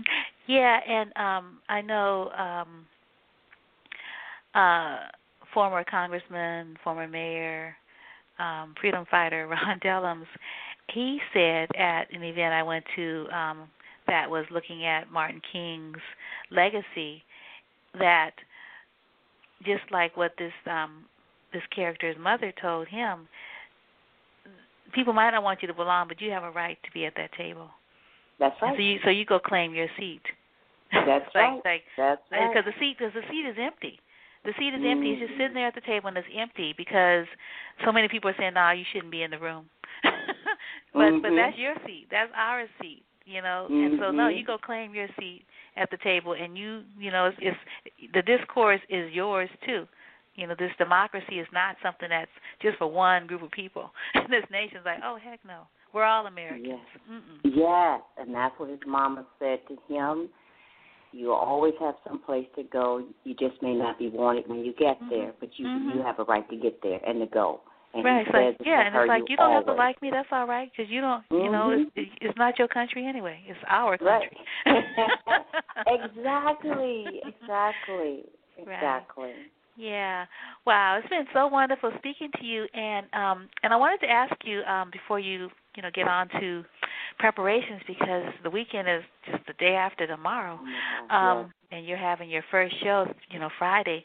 I Friday wanted to ask you um about the research because um I know for all of your work what really makes it you know so powerful is the background stuff that goes into it like you know when you're doing your research and giving your your character who is Mhm. you know you're you're um you know you created this this person this character Mhm. however this Mhm. character resonates because this character is grounded in in in in uh some real lives and I was Mhm. wondering if you could talk about some of the uh you know sort of that that burlesque genre and you know during the Harlem Renaissance and these these characters that these people that you found um to that would be colleagues of of your Mhm. character. Mhm. Well, the the process for this show, and as in most shows that I create, the character comes to me first. Hmm. Uh, and th- yes, they come to me first. So I was having lunch with a friend, and the, the whole hand thing happened. So, so let me say this in a way that makes sense to the listening, your listening audience. So I'm sitting there talking, and I'm moving my hands, and suddenly I'm fascinated by everyone's hands, and I'm like, okay. So then I begin to listen to myself. I've learned uh, in my life once I realized that I was born a storyteller. I began to listen and to breathe, and then I realized oh, there was a character who was saying, "Pay attention." Uh, so I know this sounds kind of like oh, but that that's the truth of how I began. And then once I realized, oh, this is a striptease artist, and she's trying to say that her movements uh, have meaning. They they have meaning, and those meanings it takes us on a, a journey into other people's lives. So then I just started, you know, internet googling striptease artists, uh, uh, black striptease artists, started looking at the time period that she she was in the, the thir- 1930s and looking at some of the issues that we were faced in America then. And so we definitely knew there wasn't a lot of women in the medical field. I knew that there had been a huge tumble in her life. I mean, these things were happening in my dream world and in my daydream world, so both sleep and daydream world. So I knew that that you know, so I'm looking up women, Negro. Uh, female Negro doctors medicine and started get some, that research when the first medical schools for women in the country, uh, and then and how many black doctors left this country, be trained and come back. And then I started looking at when she, I realized how dark she was. So I thought, oh my God, this had to be incredibly challenging for her. And then, uh, somehow, there was a truer story that came up in this because this research, formal or informal research, began happening like nine months ago about this show. Mm-hmm. That a true story came up, like we find things when we least expect them, that became in my own family of a, a woman who was dark that married a man who was very light, and how that tore her up mentally, not between him and her, but his family, her friends, and what that did to her life and to their relationship. Mm. So, what started off as an act of love, how that ended up over time, and how it was said that she lost her mind. That mm. she lost her mind. So, I kind of included that inside of it as well, uh, in terms of doing that research on how did she feel mm. being dark. So she had the whole gender role, being a professional woman and being a dark woman. So she had it coming from all sides. Hmm. Wow. So that was my process. Mhm. Wonderful, wonderful. Well, it sounds like it's going to be a really fantastic um show as as all of your shows are. They're all they're all really unique and different, but then there's like a through line. Uh it seems um yes. you know for the work because you know you're interested in certain things and yeah. uh and and the way you put your you know just like your the way you the way you present it's like yeah that's that has a a Jovelyn Richards mark on it like sort of like a brand yeah. kind of things like yeah this is you know we we could see it as like we you have a, like a certain style that I call your it work. the nappy headed love stories.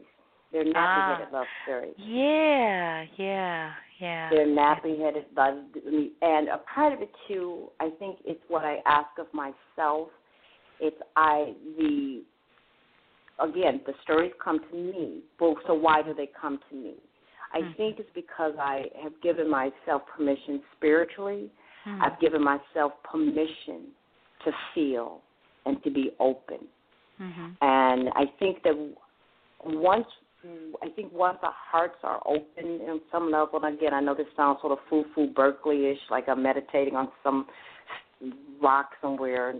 Uh, but the truth of it is, is that I think once the universe knew that I was open and um, and I, you know, you're born a certain way, a gift is given, and you accept that gift. You open yourself to that, that and then because I am born a woman, I am born a woman of color. I am born in uh, this time in our history where we're struggling with these challenges, uh, whatever they may be. That those challenges need to be dealt with, rectified, looked at, discarded. So then, that for me as a writer, those are the topics that seem to come in me, and I'm opening. And so the characters, the characters come and say, "Okay, I trust you now I'm going to tell you my story, and then you mm-hmm. put it out there, and we mm-hmm. see what mm-hmm. happens. Right. Yeah. I hope that made sense. Oh, totally. It definitely makes sense. Yeah. Mm-hmm. Wow. Well, thank you so much um, for joining us, and thank you so much for um, for the work that you bring to us because it's always it's always just really a fantastic journey. Um, and I just love your characters, all of them that I've met. I have met them all, but I've enjoyed everyone I've met. thank you, thank you, Wanda. You're wonderful. You're wonderful. Thank you for supporting supporting my art. I mean, that's one of the most incredible things in the world when there are people there because there is that solitude uh, in the work that we do. All of us, not just writers, but mm-hmm. all of us. There's a solitude that we deeply love. But it's nice with other people when you're putting your work out there, whatever that may be, whatever if it's baking a pie, whatever that may be, to have people to uh, to call out and say, "Here, I'm here. I want to hear your story. I want to see what you're doing," and you do that, and I I really appreciate that, and thank you deeply. Oh, you're and welcome. I, when I see you out there in the world at some art event, and I just see you in the world, I mean, you clearly are a person who's invested in humanity and invested in in moving humanity forward, and that's like, wow, okay. so thank you. Oh, you're welcome. You're welcome. And again, we're speaking to Jovelyn Richards about um, her latest work, and it's going to be a, it's a part of the Garage's Raw Resident Artist Workshop series, and it's called Stripping Down to Story, and it's written and performed by Jovelyn Richards, and it's again this weekend, Friday and Saturday, so you don't want to miss it. 715 Bryant Street at Fifth Street in San Francisco eight o'clock both nights, July 13th and 14th. Um, you know, turn that thing around. It's going to be Friday, your lucky day. Friday, June, July 13th. Mm-hmm, July 13th. Mm-hmm. So if you have like any kind of superstition and you need to like turn it around, then you should go Friday and Saturday. go Friday and know that it's all good, and go Saturday because you can testify to it. Okay.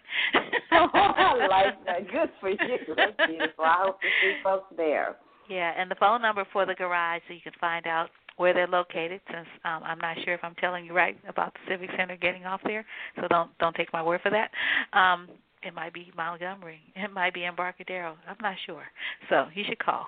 uh, the phone number is four one five five one eight one five one seven. Four one five five one eight one five one seven. Jovelyn, do you have a website yet? No, we're working on it. I do have a website, but it's under construction now. It's just on the phone this morning. So, okay. uh, yeah, but okay. so I will figure that out. Sure, and the garage has a website. It's nine seven five Howard W I mean H O W A R D dot com, nine seven five Howard dot com. So that's their website for more information. So you can check them out there as well. And again, it's only what ten to twenty dollars. Yeah, slide and scale. Do what you can. Yeah, yeah, you can do that. And they're they're only what sixty seats or eighty seats. 60. It's sixty. Sixty. So you know, like you need to like get there on time because you might not be able to squeeze into the space. Sounds really right. Gonna, and you can get it on brown paper. uh Brown paper. uh I think it's on the website, the garage mm-hmm. website, where you can go click on it, buy your tickets. uh Yeah, I can't even say early because we're in the eleventh hour of the show, so definitely mm-hmm. buy your tickets online. Yeah. Make sure you have a seat. Right, definitely, definitely. Perfect. All right, cool. Well, thank you again so much, and um, yeah, uh, good luck on on the opening of the show. I think I'm gonna probably come on Saturday night. Um, okay. Yeah, but definitely I want to catch catch her this this um this woman. She sounds really fantastic. Yeah, oh, Diane Edwards. She sounds she sounds like a woman I want to know. Yay! She'll be there. She'll be there Friday and Saturday. Okay. All right. Thanks a lot, Wanda. You take care. okay. Bye bye. Bye. Peace and blessings. So we're going to um, play a song by Ruthie Foster, who is actually going to be in town as well tomorrow, Thursday. She'll be in Oakland um, at Yoshi's, and she is a fantastic woman. And um, I think we're going to play we're going to play this song for Jovelyn's character Diane Edwards. Um, it's called um, Truth. And and then I have an interview with uh Ruthie Foster, but I'm not certain if we're going to get to it in time um during during the um the broadcast portion. You might have to go into the archives to listen to the rest of it because this archived interview that I'm going to play starts with um Mavis Staples and I'm not certain if um if Ruthie Foster follows that or not. I'll let you know that after we finish playing um Truth and again, we're we're um, we're sending this out to um, to Diane Edwards, uh, who is um, the protagonist in Jovelyn Richards' Stripping Down to Story.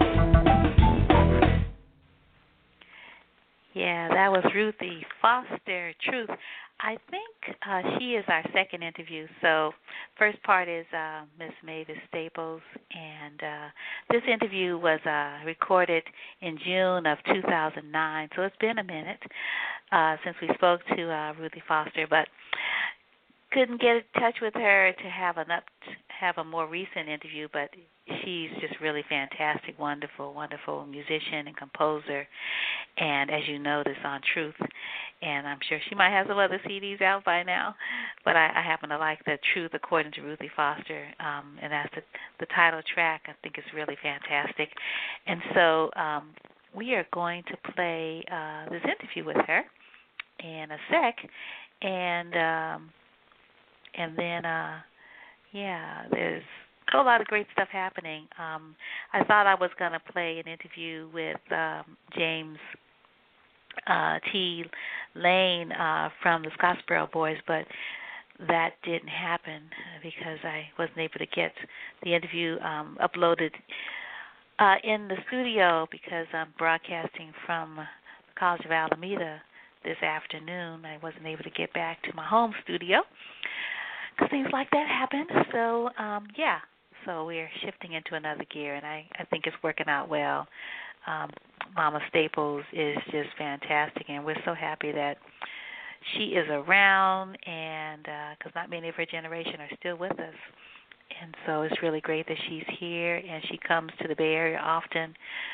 Um, she was here in January as a part of the Martin King um, celebration. Uh, I was still in South Africa, so I ended up missing that, but I'm sure it was fantastic.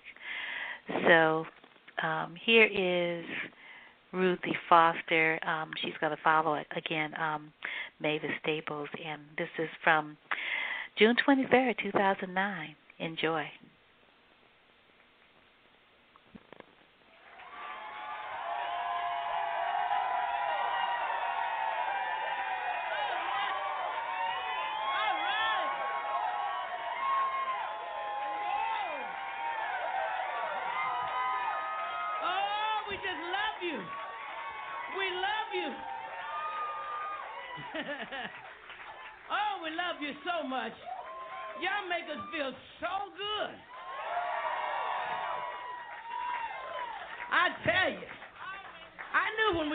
In this hideout, it was going to be trouble.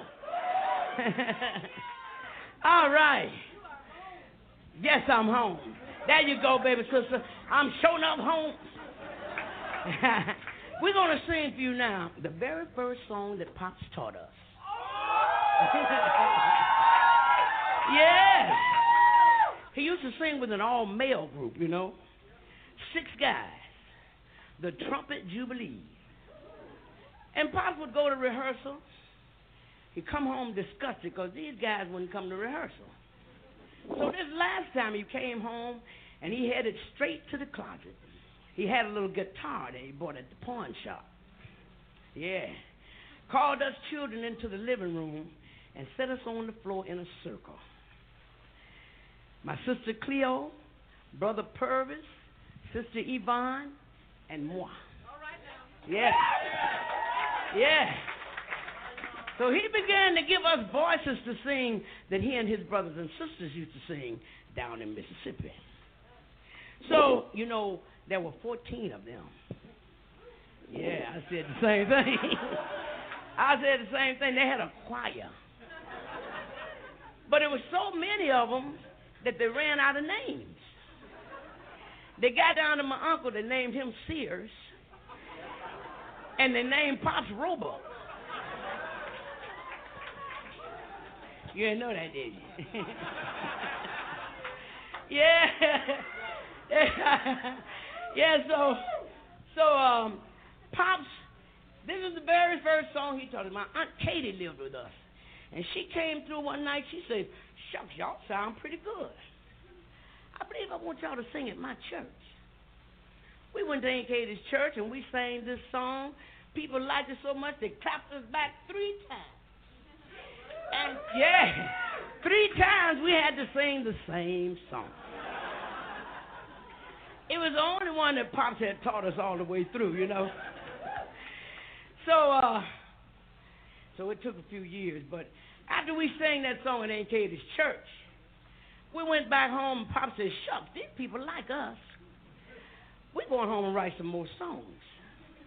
And the rest is history.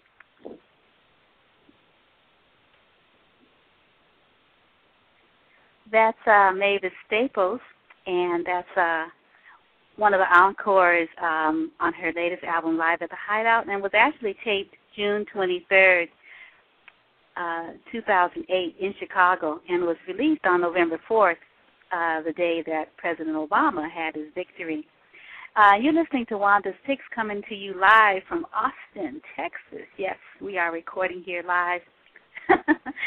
um, and so what I'm going to do is I'm not going to uh, make you wait to the end of the show.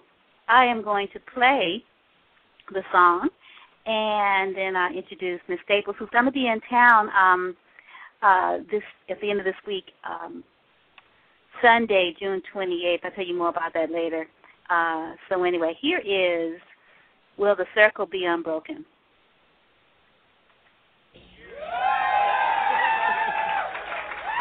All right. Yeah.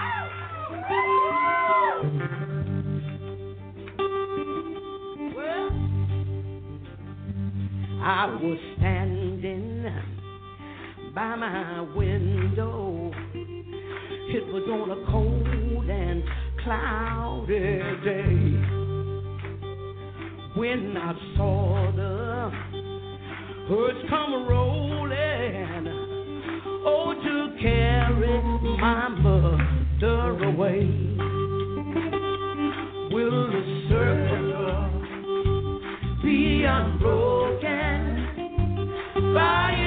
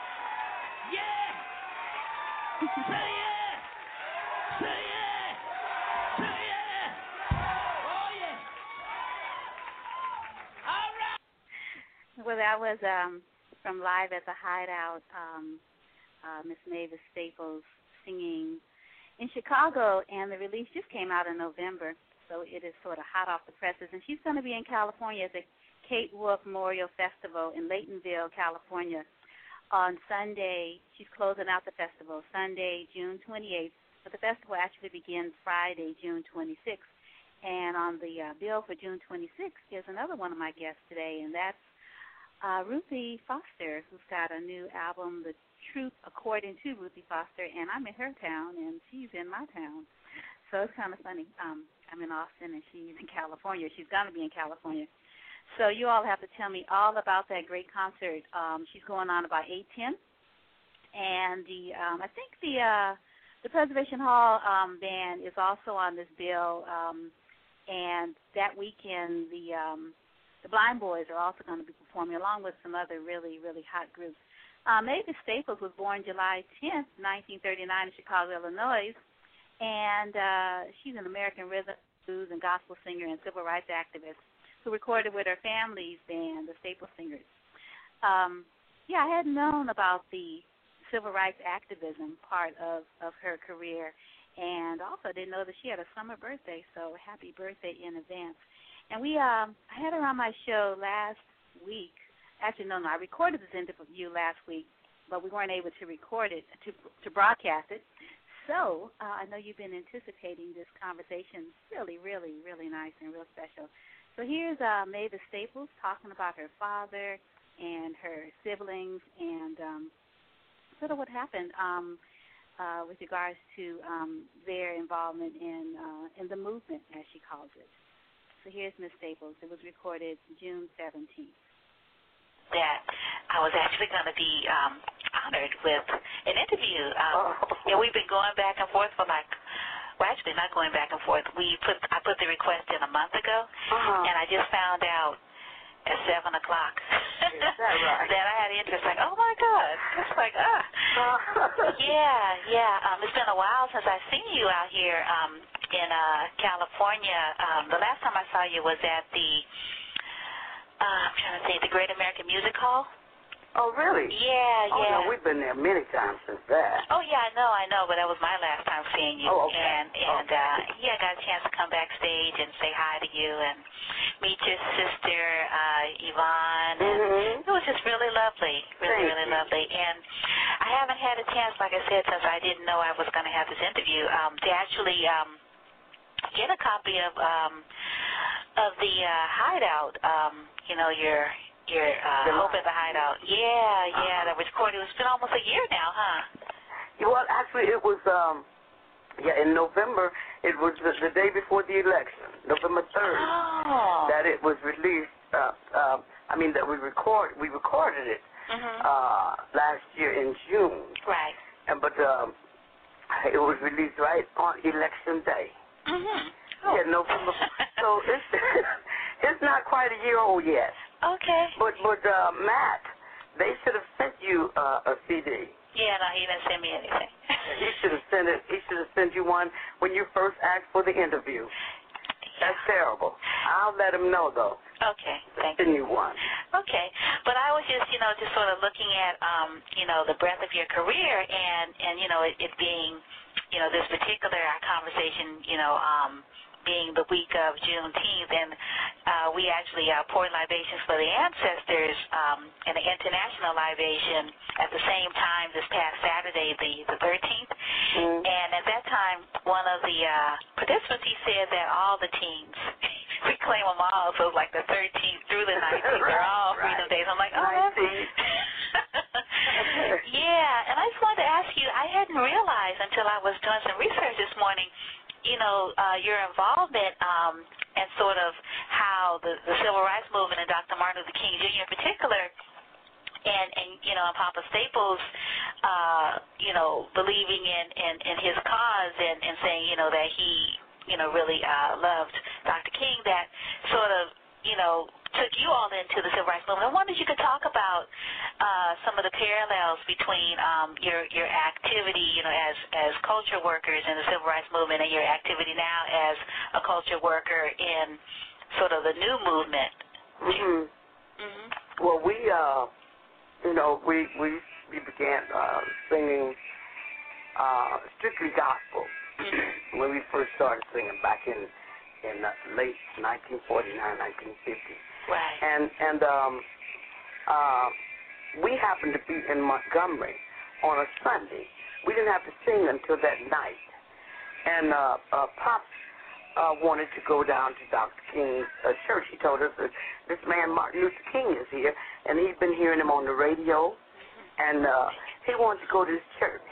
So we all went down to Dexter Avenue Baptist Church, and and uh, we were ushered in, um, seated, and someone let Dr. King know that we were in the service, and he acknowledged us, and uh, said he was happy to have uh, Pop Staples and his daughters in the service this morning and we hope you enjoy the service. Well, after Dr. King was standing at the door to shake worshiper's hand, and the Pop stood there and talked to him for a while. Later on that day, we get back to the hotel. Pop called us to his room again and told us he really liked this man's message. Mm-hmm. He said, I like his message. And uh, I think that if he can preach it, we can sing it. Mm-hmm. So we began writing freedom songs. We joined the movement. And we we uh we we we uh sang we we would sing before Dr. King would speak. Uh, uh, our first song that we wrote was March Up Freedom's Highway. And that was for the march from Selma to Montgomery. Ah. Then uh, it's a long walk to D.C., but I got my walking shoes on. That was for the march to Washington.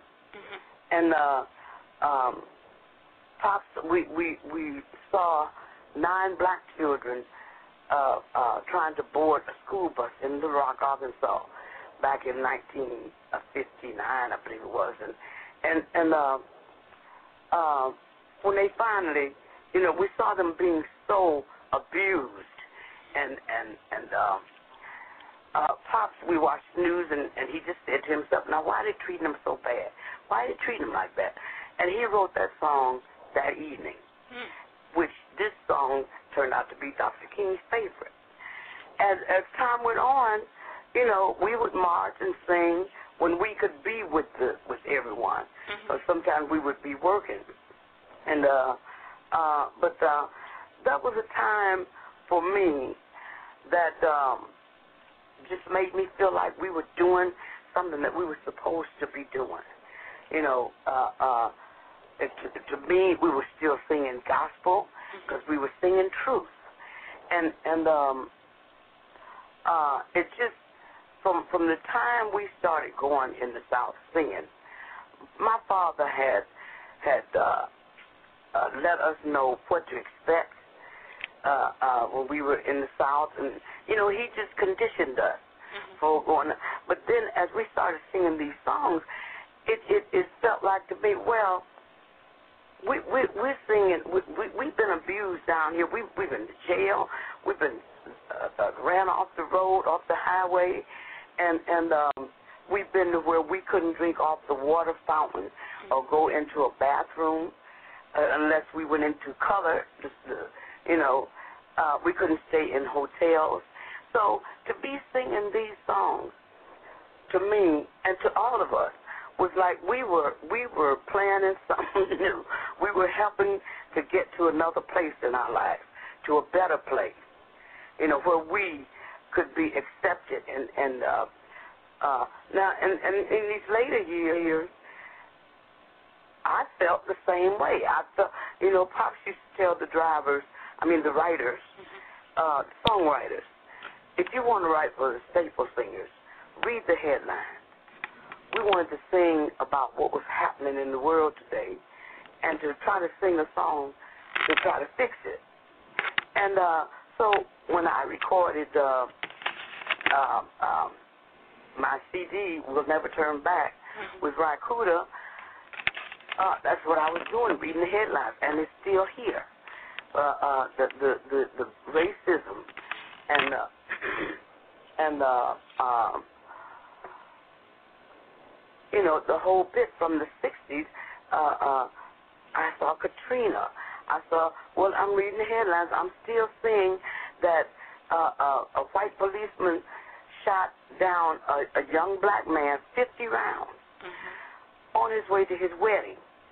And uh, right here in Chicago, I can see on the news um, a black family might move into um, uh, a white neighborhood, and they get in just fine. They get moved in, but but uh, overnight when they get up in the morning, there there there's graffiti on their garage with the N word, get out. There's cross in the yard. Uh, uh, their the, the, their car is sprayed with graffiti. You know, so it it it's it's still here. It's still uh um it, it was it was still time. It was a time for me, I'll say, to sing those songs again. Mm-hmm. And uh uh um and when we do it in seventy in oh seven. Right. Yes. Mm-hmm. And and uh it's just it's just um me uh, singing my life uh, around in a full circle and and come back to these songs that, that so that this generation these young people today can can can hear these songs and know what they're about and know that uh, what we went through you know to get them to where they can uh, be today. And uh uh so um they need to know these, these, these this is history, you know. And I was proud to have lived uh, um, in a time where I, I just just looked and saw history being made. You know, I, I walked, I, I stood by Dr. Martin Luther King, shook his hand, would speak to him. He would never talk to us girls. He would always talk to Pop, but he would just say, "How are you doing, girls?" All right, yes, sir. but uh, he and Pops would, would, would, would got really close. Mhm. So uh, um, this is where I am today. You know, um, I, I've uh, I've made the, the CD "We'll Never Turn Back" and then a live CD singing the songs. For, uh, so people be saying, "Well, Mavis, what are you going?" You know, I, I I feel now it's time to move on. I won't stop singing those songs, but but I'd like to sing now about a brighter day ahead. You know, something happy, some Yeah. some happy, still uplifting spiritual songs, but but um, you know, just just uh, with our new president, Mhm. uh, uh, you know, we we that's that's one thing that I never thought I would live to see, and and and uh, it just it was just overwhelming, you know, when this young man uh, to be president of the United States, you know, so so uh, I feel with that with that happening, we have moved a little closer. Mhm. We moved a lot closer, you know, but you you still the songs are still needed. I believe these songs will be needed for long after I'm going on to glory. Mhm. You know, because I just cannot see the the, the people. Uh, not all white. Some, you know, some are gonna hold on. You see how these these all these hate crimes are cropping up, and all of these the Ku Klux Klan uh, uh, suiting up again. you know, so it's it's gonna always be some that um, you know don't want to have harmony Mhm. and and and live together in this world. You know, so this is this is um. Where where are you in Laytonville? No, no, I'm in Oakland, California. Oh, you're in Oakland. Mhm. Okay. But I I knew we were going to Layton. Right. Yeah. Your your Layton is not far away. It's Okay. yeah. okay. I mean, it's, it's I think it's about two or three hours away from me, from where I am I presently. Mhm. Okay. Yes, it's easy. yeah. Um. Well, yeah. I was just thinking, um, as you were talking about, you know, Chicago's, you know, history with regards to, you know, having Lorraine Hansberry there, you know, and her history with her father as a Mhm. as a as a broker, moving the family into neighborhoods where, you know, African Americans weren't weren't desired, and um, and you know, and, and sort of the terrorism that faced her family, you know, the scary terrorism and and the and her play, you know, Raisin in the Sun. Mhm. Yeah, and then I was thinking about Emmett Till and his mother, and you know, Emmett Till was from Chicago. Yeah. Yeah. We lived through all of that. Mhm. We're a young man, you know, and uh, um, right from Chicago, Mhm. And and we we honor Emmett Till every year, oh. and his mother. Mm-hmm. You know, there, we have uh, uh, Emmett Till uh, Boulevard. You know, and and uh, there's a, a memorial for him every year. and we knew his mother. We never didn't get, get a chance to meet him, Mm-hmm. but um, his mother uh, uh, worked close with in the churches, and you know, she did a lot of good things before she passed. Mm-hmm. But but yeah, a lot of uh, come out of Chicago. Chicago. Dr. King said Chicago was the worst place Mm-hmm. that he he had visited. When he was marching, he said Chicago. Uh, uh, you know, the people were just so so rude. So but he had a, a, an uprising. You know, he came to Chicago and stayed a few days and marched Mm-hmm. and and uh, uh, stones were thrown at Dr. King, and yeah. you know it, he he felt some felt some really really evil bad feelings about Chicago. Mm-hmm. So yeah, we we uh uh um uh we have a history of uh and you know you remember what you I don't know how old you are, but sixty I think it was sixty nine when they had the big riot after the uh uh no that was that was uh, sixty eight. Uh uh how the police were beating Mm-hmm. beating people down because Yeah. they were um uh marching. They were Dr. King had been assassinated. Mm-hmm. So uh that's just where we are now. That's where you know, we staple singers we've always um uh wanted to sing songs with a positive message. And and uh I I still say that I am a, a gospel singer. Mm-hmm. You know, I'm, I'm that's home for me. you know. Mm-hmm. So uh and and mostly ev- anything I sing, a house is not a home. Mm-hmm. The, you're gonna hear my some gospel in my voice, I think, Mm-hmm. because the uh, when I recorded a house is not a home, the gospel disc jockeys picked it up and played it. Mm-hmm. Yeah. Yeah, yeah. It's one really wonderful thing about you know about your work and and um, and the Staple Singers is you know you're I guess you were one of the first ensembles that one could say had audiences from a variety of different types of of tastes. I mean, you know, you had people that you know were strictly gospel, and you had people that were more R and B. And I mean, now you know you've got audiences in the hip hop community, the folk community. Right. I mean, you know, anyone like you were saying. I really liked when you said that um you're singing the truth. Mhm. So so that means that it's open. That's right. That's right. Mhm. And and and whatever, you know, uh, uh, and pops, pops finally uh, um, start telling people, you know, we we're not categorizing our music Mhm. because it's it's some of everything, some of all types in our in our music, uh, a sound, uh, the, the folk. We we all of a sudden we were doing folk festivals Mhm. jazz festival. We've had uh, Cannonball Adderley and uh, some other jazz artists to to um, record our songs. In fact, Cannonball did "Why Am I Treated So Bad." Mhm. We thought that was great, you know.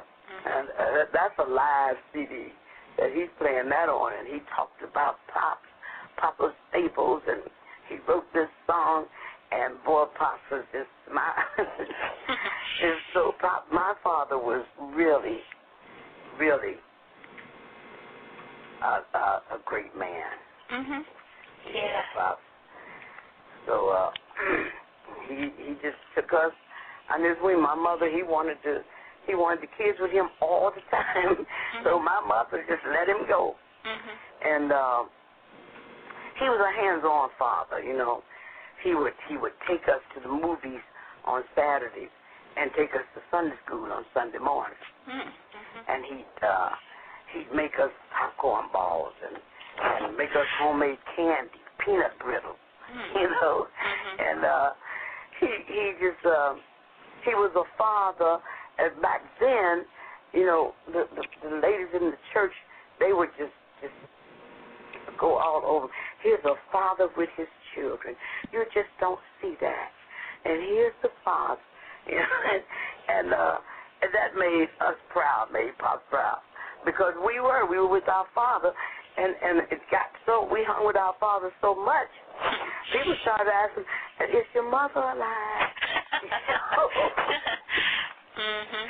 We said, "Yeah, our mother, our mother's home. My mother, she's our our our spiritual. She was the wheel in the middle of a wheel. Mhm. She kept everything going. If we had a little argument, Mama would she'd know just how to to get it better. And uh, no, no, you all don't. And and she was the world's greatest cook. She Mhm. was just the best. Mhm. she would make sweet potato pies, and uh, uh, you could taste the butter. She'd put coconut in them sometimes. Mhm. And uh, uh, my father started taking Mama's sweet potato pies to the disc jockeys, and so uh, it got so uh, uh, the the um, people started saying, well, paper singers don't need no uh, payola because they have piola. And the people they would play our songs because Mama was giving them. I was Daddy said, well, that's all right, you know. Mhm.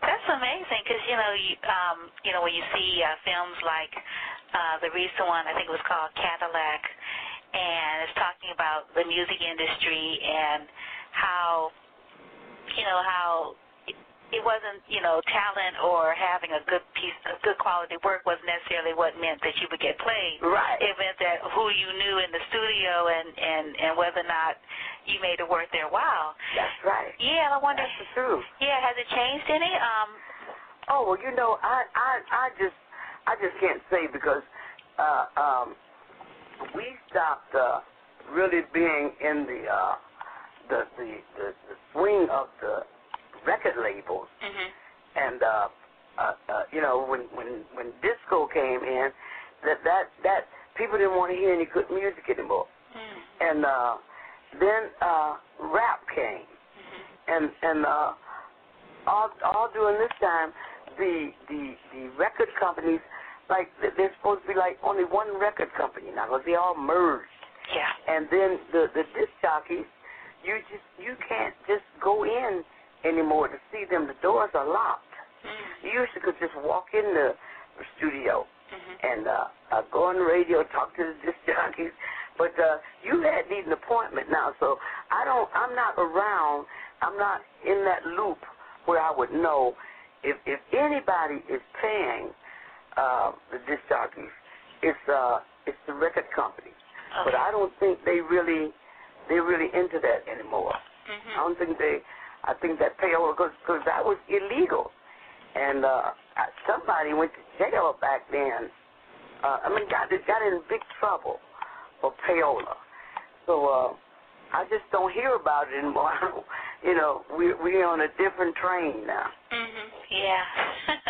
I was wondering um, if you could talk about um, some of the women um, artists that you really admired. I remember we had a conversation. You were talking about how you really love Mahalia Jackson, Mhm. and I was wondering if you could talk about her and about Odetta, and also if if, um, if you um, if you could talk about Ruth Brown, if you had any relationship with her.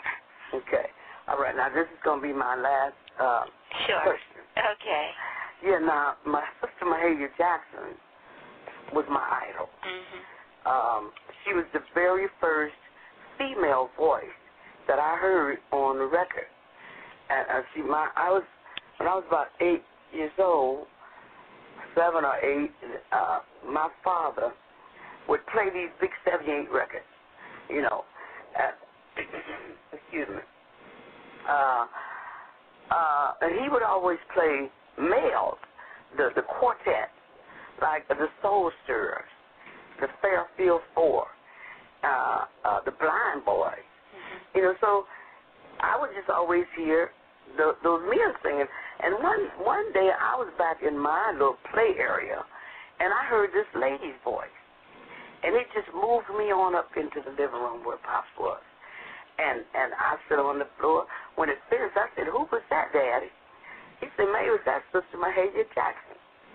And he could tell I liked it. He said, "You like it, don't you?" I said, "Yes, sir, I like." It.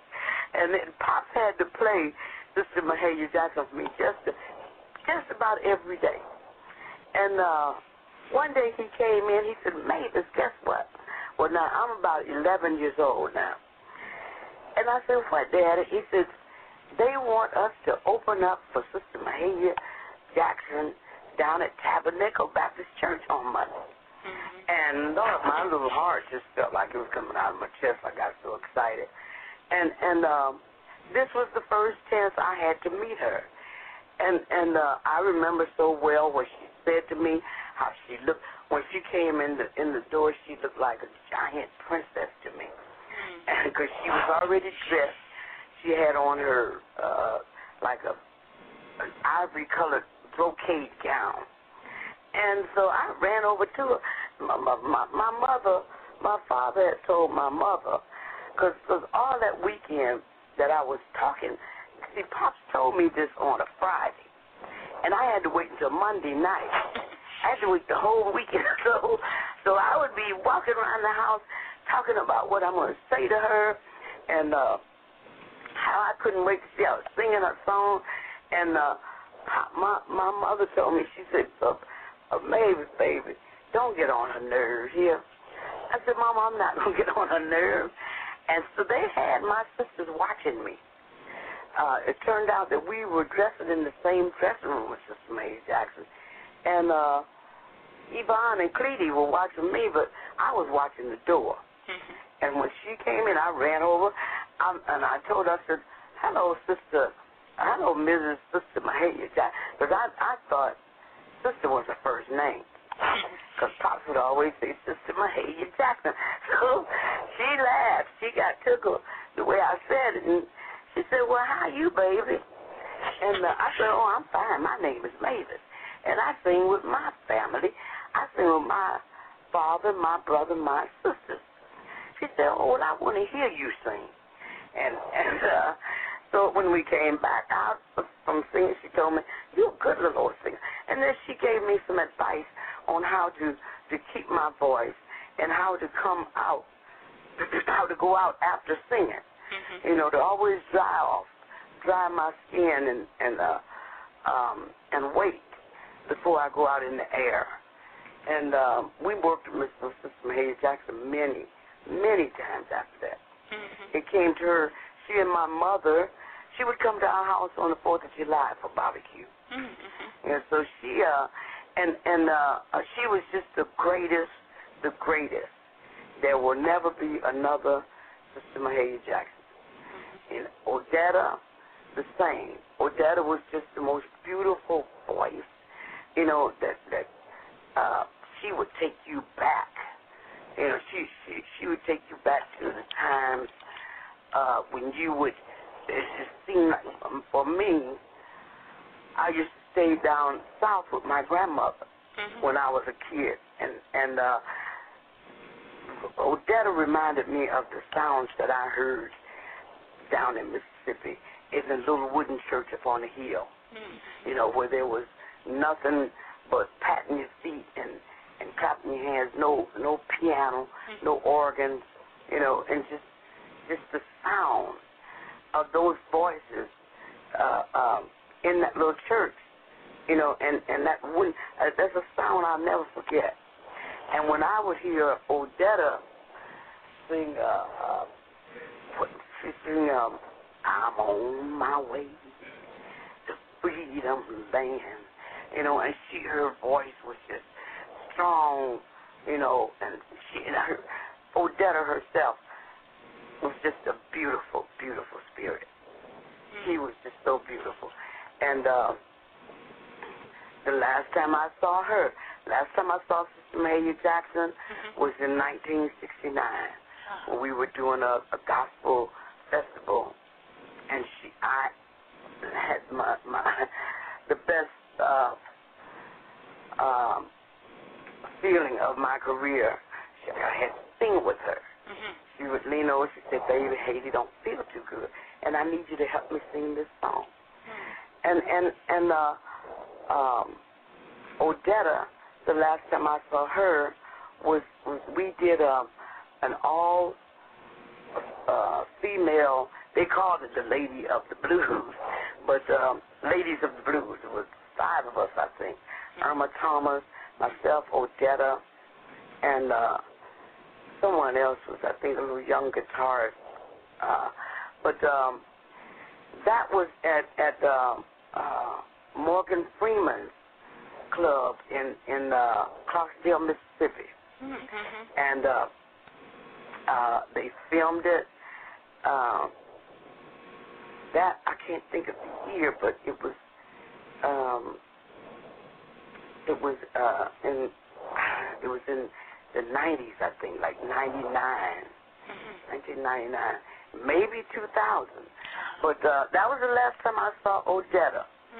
And uh, uh, Ruth Brown was just a buddy. Okay. We were partners. We were like what you call partners in crime. she could talk. We would gossip. You know, we would have big fun, big fun. And uh, I met Ruth Brown way back uh, in the '60s. Mhm. Uh, uh, a friend of mine knew her, and um, uh, she was at a uh, a club downtown Chicago, and I went with him to see her. And from that that day on, that night on, we we just stayed friends and uh, had each other's phone number. We called each other, and uh, we worked together quite a bit. Yeah. But she was something else. Uh, she uh, she could really talk. I I know I can talk, but, but I met my match Mhm. when I ran into Brown. I'd have to stop and listen because she would be telling such good stories and talking so good, you know. And um, um, I I miss Ruth. I miss uh, Odetta. Um, I'm trying to think. The last time I saw Ruth, it was it was at um, um, New York Radio Hall, uh, Radio City Music Hall in New York. Uh-huh. We did a uh, and and uh, Odetta was there too. Odetta came to our room and said she wanted to dress. She want I want to be with my sister, and she dressed in in uh, my dressing room because that was a that was a, a affair that the little uh, director Martin Scorsese. Oh. Mhm. Yeah, he did this. It's, that's a that's a DVD too. You mean the lightning in the bottle one? Lightning in the bottle. Okay. Right. And uh, that was the last time Oh. that I saw Ruth. In fact, we went to that that thing together. We were staying in the same hotel, Mhm. and Ruth, uh, uh, she was carrying on. She's a big clown. You know, she's she's a really all of those ladies. Mhm. I tell you, I, I'm so grateful, so grateful to be fortunate enough to to to meet them, Mhm. to be in their presence. Right. They yeah. were great. Mhm. Yeah, and I I just um wanted to mention that um Gwendolyn Brooks is also a Chicagoan and she's a Sure is. yeah and Boy, yeah and her birthday is this month. is that right? Yeah, yeah, she's a Gemini like me. All yeah, right. then. Yeah, lot There's some good Geminis. Uh, is Gladys Knight a Gemini? Oh, right, you know that. Okay. Yeah, Prince's birthday was June 7th. Okay. And, uh, oh, yeah, there's a bunch of y'all. Yes, indeed. Yeah. But Gemini are good people. Creative, creative, because you got so many working for you. You got you got uh, twins, and then you, both of them, you got another set. Mhm. So, um, yeah, there's some great, great people Gemini. well, thank you. Uh, well, thank you so much for the interview, and perhaps you know at some other time we might be able to talk. Um, uh, you know, later on, you know, when you know you talked about how you're going to be um, singing other songs, so that'd be nice to talk to you about okay, that. that would be good. Yeah, I want to tell you Right. your website is really I nice. have, uh, Mhm. I could go on and on, but but someone else is supposed to call me. Right. Okay. Well, yeah, I'm gonna I want to let you go. Um, but I also wanted to ask you, um, just for future reference. Um, I asked uh, Matt, and he's told me that because actually I have a radio show, and I I had requested that I could record our interview for broadcast, and he told me that I couldn't. And I was wondering, do you do radio interviews? Sure I do. Oh, okay. Because I was wondering what the problem was. Okay. He told you you couldn't. Yeah, that I couldn't. Um, I couldn't record you for a later broadcast. Um, it's internet radio, but it's live, so I, I didn't understand. So anyway, I just was wondering about that. Oh, okay. Okay, well, well, mom. Yes, as. Okay, uh, you can send it up. Now I gotta go to the elevator. Okay, sure. Yeah. UPS. Mhm. Yeah, but I don't. I don't understand that either because uh, I do uh, interviews right on the radio. If Mhm. the person is on the radio, Yeah. you know, if you wanted to record it and use it on your show, Mhm. you know, I don't understand that either. Okay. Yeah, uh, uh, I think you can. Oh. okay. All right. Cool. Okay, Wanda. Thank you Thanks so so much. much. All right. You take care. Bye-bye. Bye. Well, you heard it from Miss Staples, and that's why you're hearing it now. she said I could. So um, that was Mavis Staples, and I didn't believe it. That gosh, she's been um uh recording for 52 years now. That's so amazing. And um, I uh want to let you know again that she's going to be in California at the Kate Wolf Memorial Festival in Laytonville, and she's going to be closing it out on Sunday, June 28th. And I want to mention that her um, uh, Mavis Staples Live Hope at the Hideout, yeah, the 14 tracks are um, For What It's Worth, Eyes on the Prize, which is really nice. Down in Mississippi, Wade in the Water, Waiting for My Child. This Little Light, Why Am I Treated So Bad? Freedom Highway, We Shall Not Be Moved. Circle, uh, which is what I played at the beginning, start of the hour. Uh, Will the Circle Be Unbroken? The encore. On My Way, another encore, which is nice. And I'll Take You There, one of the uh, Staples Center's, uh, Staples uh, singer Staples. And so what I'm going to close with on this interview, and then I'm going to roll right into uh, Ruthie Foster. I think I'll play. Um, I'm to play "Have a Little Faith," the title track of the CD by that title, and uh, and then I'm going to roll right into um, uh, Ruthie Foster, and I might play. You know, I really really like her title track. Um, uh, Truth According to, but I might play another one of hers, um, maybe Stone Love. I'm not sure yet. Um, so as soon as I find it, I'm looking right now. Um, I will play um, the. Uh, oh my goodness, I cannot find it. Oh, here we go. Um, I will play um, the uh, Have a Little Faith really, really, really nice. And then the next song I'm going to play, I'm going to play a piece by Ruthie Foster from her her latest. And again, she's going to be here. Ruthie Foster's band is going to be here um, on the um, Friday, uh, June 26th. So that's uh, also in Laytonville for the Kate Wolf Memorial Festival, and she's going to be going on at 8 o'clock, as I said before. So here's Mavis Staples, Have a Little Faith.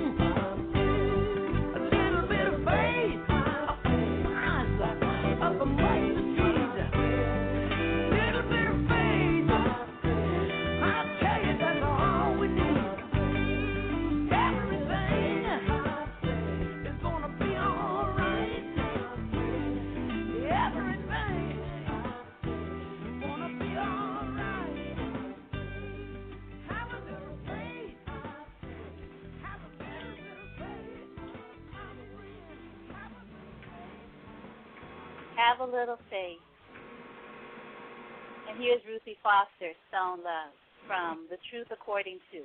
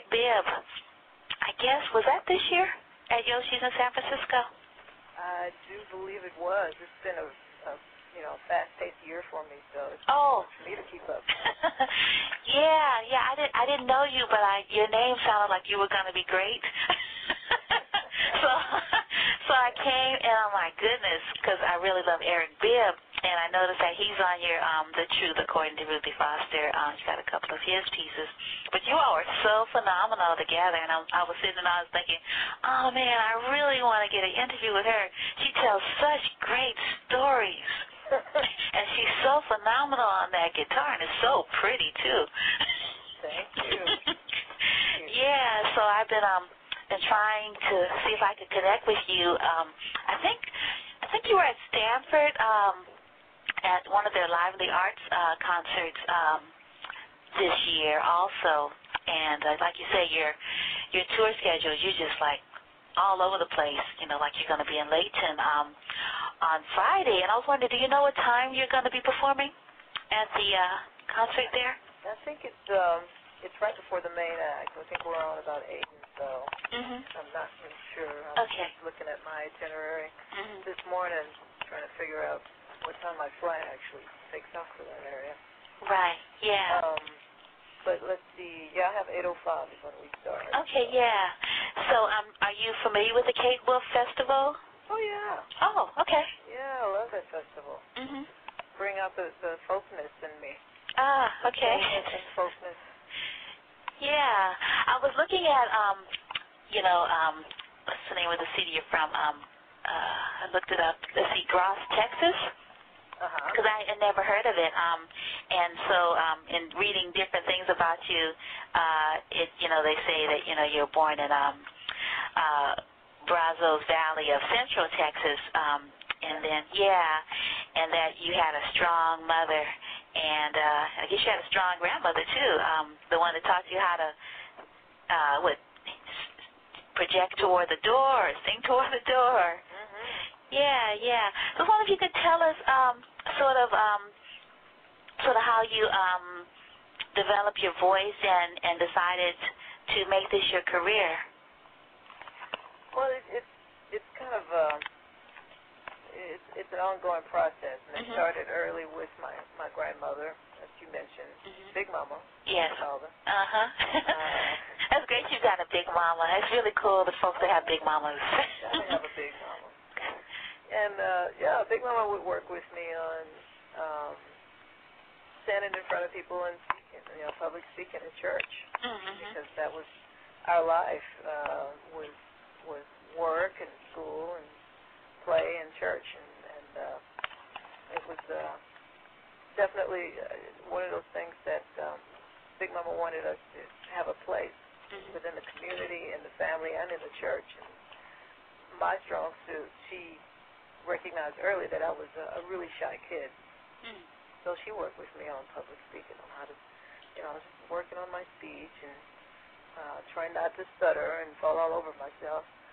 And uh, my mother was a beautiful singer, Oh. and she insisted that I, after listening to me play the guitar for a couple of years and not sing, she burst in my room one one day and basically said, "Now, you got to open your mouth and sing at some point." So Mhm. she was uh, a real influence on my starting to sing more in front of people. Mhm. So, and and you know, the gospel music and blues music was a huge part of my house household too. We listened to gospel music all the time. Uh-huh. Uh, Sister Rosetta Tharpe to, you know, even Blind Boys of Alabama, which I just got off the, the road with. Yeah. I grew up listening to the, the original Blind Boys uh, recordings. Mhm. Uh, you know, in the 70s it was Andraé Crouch and Sandra Crouch. And, you know, I had a lot of cousins who were great singers and uh, real influential on my wanting to be able to sing. And, uh, and blues was a huge part of what we listened to in the house. Uh, my dad was a big Lightning Hopkins, Muddy Waters Mhm. fan. Even Ike and Tina Turner. He and my mother would go out and see Ike and Tina Turner when they would tour through uh, East, East Texas, where they met. Uh-huh. So a lot of soul music was uh, big influence on me growing up. Mhm. And mostly just listening to music. I did a lot of listening in the early, early years. Not so much singing. I sang some, but it was really about listening and, and learning um, the, the different genres and really taking that away, taking the boundaries away from the genres and, and realizing that I just had a love for music, period, because I loved uh, show music and musicals, and I loved, uh, you know, rare records that people forget about, like uh, Stevie Wonder when he put out a record called Secret Life of Plants. That was all uh, synthesized music. I loved that. It was something very different from anything I'd ever heard on the radio. So I, I grew up kind of a strange child when it when it came to uh, uh, well, just different when it came to uh, mixing with my cousins and all. Because the more I got into music, the more I kind of pulled away from, uh, you know, playtime. Playtime for me was sitting and listening to records and just, uh, you know, getting into how they how something was produced and what did that sound come from and why is that lick there. Mm-hmm. It was about just really picking apart uh, music in every every way. And I eventually took music lessons. My grandmother, Big Mama, and my mother had a lot to do with that, and they insisted I take piano. Oh, okay. Yeah, piano was uh, my first instrument Mhm. from about uh, 11 years old on, and I eventually uh, incorporated guitar because my dad got me a guitar after a lot of begging. He got me a guitar for Christmas uh, when I was about 12. Mhm. So I was uh, learning both. I was learning gu- guitar and piano at the same time. So that just put a, even more emphasis on my wanting to write. Mhm. And so here I have all this background in gospel music and soul and and blues and and uh, you know top 40, what was on the radio in the 70s, from Al Green to Andraé Crouch, um, and learning how to wanting to write this music. And uh, so you know, I just kind of took all of that and eventually eventually ended up in in uh, in school went to college and um, studied music for three years in, in Waco at a, uh, Oh. a community college there. Mhm. A little program called uh, it was a commercial music program. It's kind of like a little Berklee School of Music right here in the middle of Central Texas Nice. that a lot of folks don't know about but Mhm. should. And I got real hands-on experience with working with musicians and learning how to write and arrange and uh, sight sing and lots of ear training and even more intense piano training. Mhm. And uh, those are the skills I, I you know, it, that really focused, you know, focused my uh, my my musical instrument instrument, which is voice Mhm. and just basically brought me back to just one instrument and that's being a, a great vocal stylist. So I spent a lot of years working on my voice during that time. And I still run into a couple of instructors from here to, you know, here, every now and then Mhm. uh, when I'm on the road. I just ran into my, my old music director who's in Chicago right now, and I still go to him for advice Oh, on different nice. things. Mhm. Yeah. What's his name? His name is David Hibbard, H-I-B-B-A-R-D. Oh. Yeah, Dave Hibbard who's uh, basically started the commercial music program here Mhm. uh, in, in Texas, in Waco. Yeah. Oh wow. So you say here, so you still live in Texas? I do. I live in Austin. I'm in Austin, and in uh, you know, here in the central part of uh, the heart of Texas is what we call it. Mhm. It's hot, it's about 88 degrees right now. Oh, is it? Okay, I'm gonna be in Austin tomorrow for a week. Oh, bring some, uh, yeah, bring what, bring clothes that are cool. Bring some of the Pacific Ocean, huh? Uh, yeah. yeah. Oh wow, that's really interesting. Um, so your um, the Truth According to Ruthie Foster is your sixth album, right?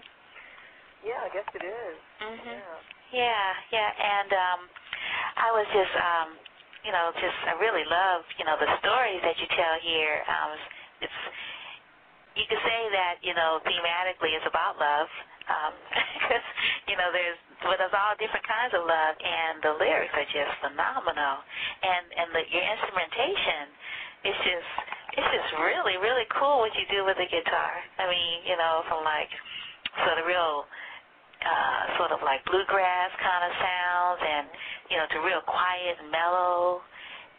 And I was wondering um, if uh, you could talk about sort of how you pulled this um, this this album together, and and and who's on it with you. Um, I was reading that you've got like some really you know phenomenal artists that are performing with you, and I was wondering, are you know who's going to be traveling with you? Um, you know, from the album, and or do you have like a another band, and this was a studio recording? How did you pull that pull this together? Well, the, the record came together Mhm. with um, the help of uh, Chris Goldsmith, producer. Uh, we kind of stayed in touch with each other through email and, and P3s, Mhm. sending music back and forth. Far as what we we wanted, the kind of music, the kind of record we knew we wanted to do. But we started with one song at a time, mm-hmm. and of course, starting off with songs that I had been sitting on, and songs that I had, I was writing at the time, uh, like Stone Love. And mm-hmm. Truth actually was one of those songs that I almost didn't make the record. I wrote it the day I was supposed to leave for Memphis ah. to go record, and it still wasn't quite finished then, but Chris didn't know that. I just kind of made up words as I mm-hmm. while we were tracking, and uh, they seemed to work out. But yeah, um, we we have Robben Ford on guitar in the studio, and it was a real thrill to get a chance to get him to come out and record with us there in Memphis because uh, Robben's semi-retired, so he only comes out when he really wants to. Mm-hmm. So I know that that meant it, it really means a lot to me that he, he did that. Um, gosh, we've got um, uh, Jim Dickinson on, on keys, worked with the Rolling Stones and Aretha Franklin. Uh, a lot of this, these phone calls, uh, mm-hmm. well, all of them, Chris made. Okay. Yeah, so I guess he's got a pretty, uh, pretty big, important black book when it comes to musicians. uh-huh. And uh, I'm real, real grateful that uh, he was able to get these guys to come out and play with us. We did it in Memphis because I wanted to have a soul sound, mm-hmm. kind of uh, extend on the phenomenal record that we put out before, mm-hmm. uh, and take that soul to Memphis. Because Memphis is a, is a totally different feel as mm-hmm. far as soul music. Uh, you know, the Stax Records, where that came out of, uh, you know, that that feel for music is just, uh, it's just dripping soul and it's just dripping barbecue as far as I'm concerned. I love barbecue. Mm-hmm. So it gave me an excuse to be in Memphis and uh, and uh, uh, capture some of the some of the you know some of that that that mystique about the about digging deep, you know, soul to the bone mm-hmm. uh, kind of feel. And we recorded during um, Isaac Isaac Hayes passed just a little bit before that. Oh. Yeah. Oh wow. His memorial service was actually on one of the days that we did. Mhm. Uh, I'm not sure what song that was. It was one one of the songs that we did the kind of paying homage to that um, that that wah wah guitar sound. That was oh yeah. Signature. Mm-hmm. Robben managed to uh, channel in on that mm. on uh, one of the tunes even sure which one it was. But it's it's really cool how he captures that because we sat around and talked about Isaac Hayes for a while and mm-hmm. and all of the soul singers that came out of Memphis and still are in Memphis, and uh, it, it just really uh, it, it it just came together. Chris is a great producer in a way that um, he brings all of these elements together, whether it's musicians and great songs and just a, a feel good air about being in the studio, and then he gets out of the way. Uh-huh. And not a lot of producers um, allow that, allow an artist and musician to do that. And I appreciated that about him. Mm-hmm. It was my first time working with him, and it was a pretty good experience. It was a very good experience overall, mm-hmm. being that um, you know we were able to come together and agree, uh, and you know, and, and compromise on uh, the individual songs that we ended up with. Yeah.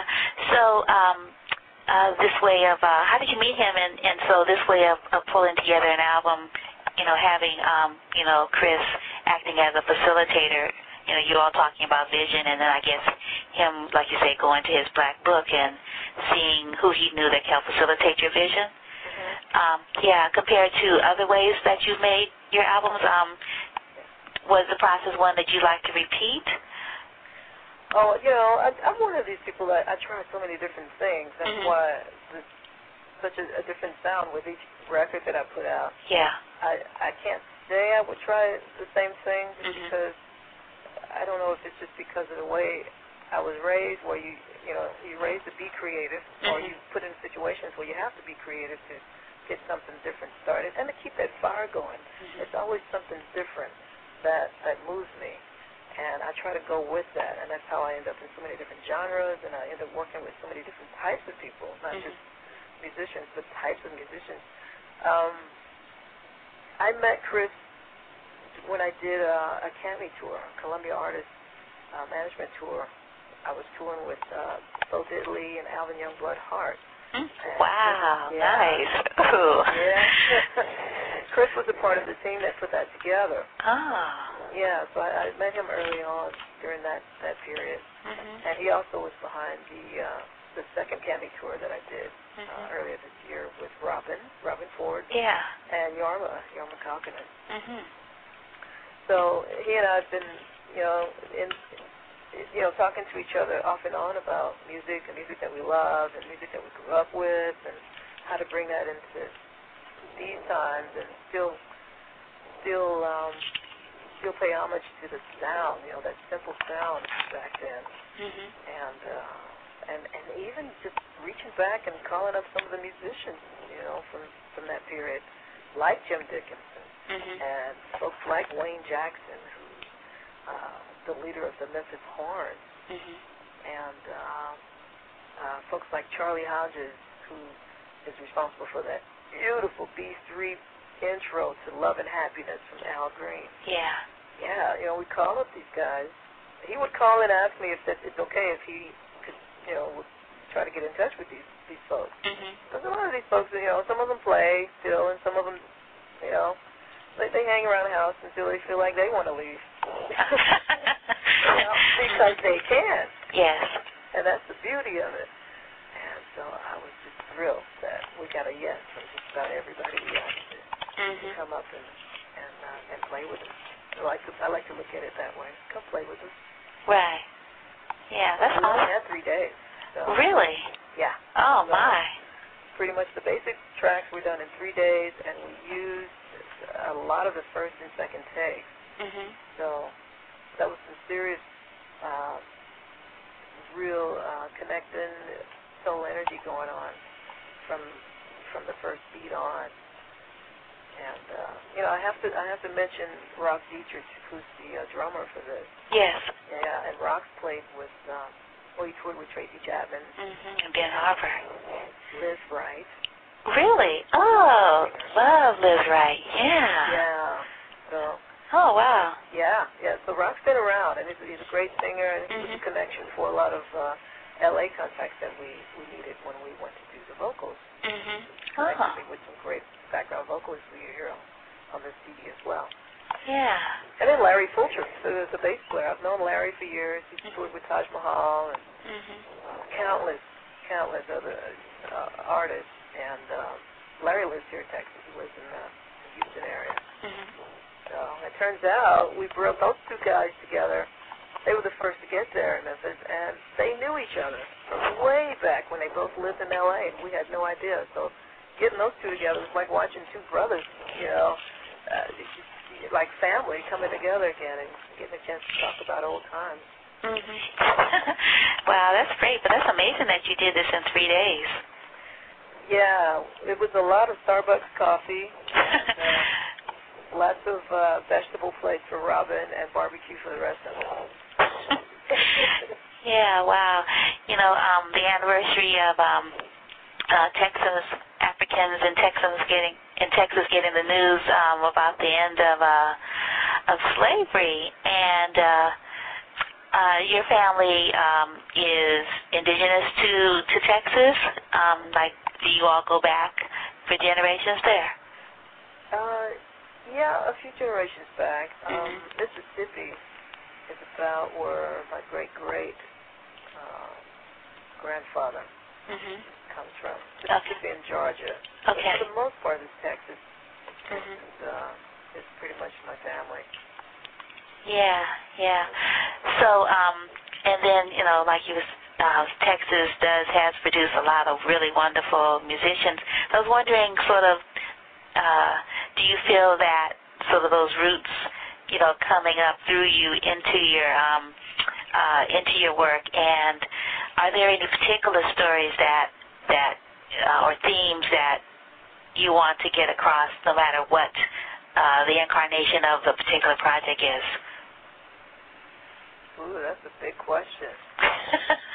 a couple of questions in there. Um, as far as the the Texas theme, I think it's a it's a real um,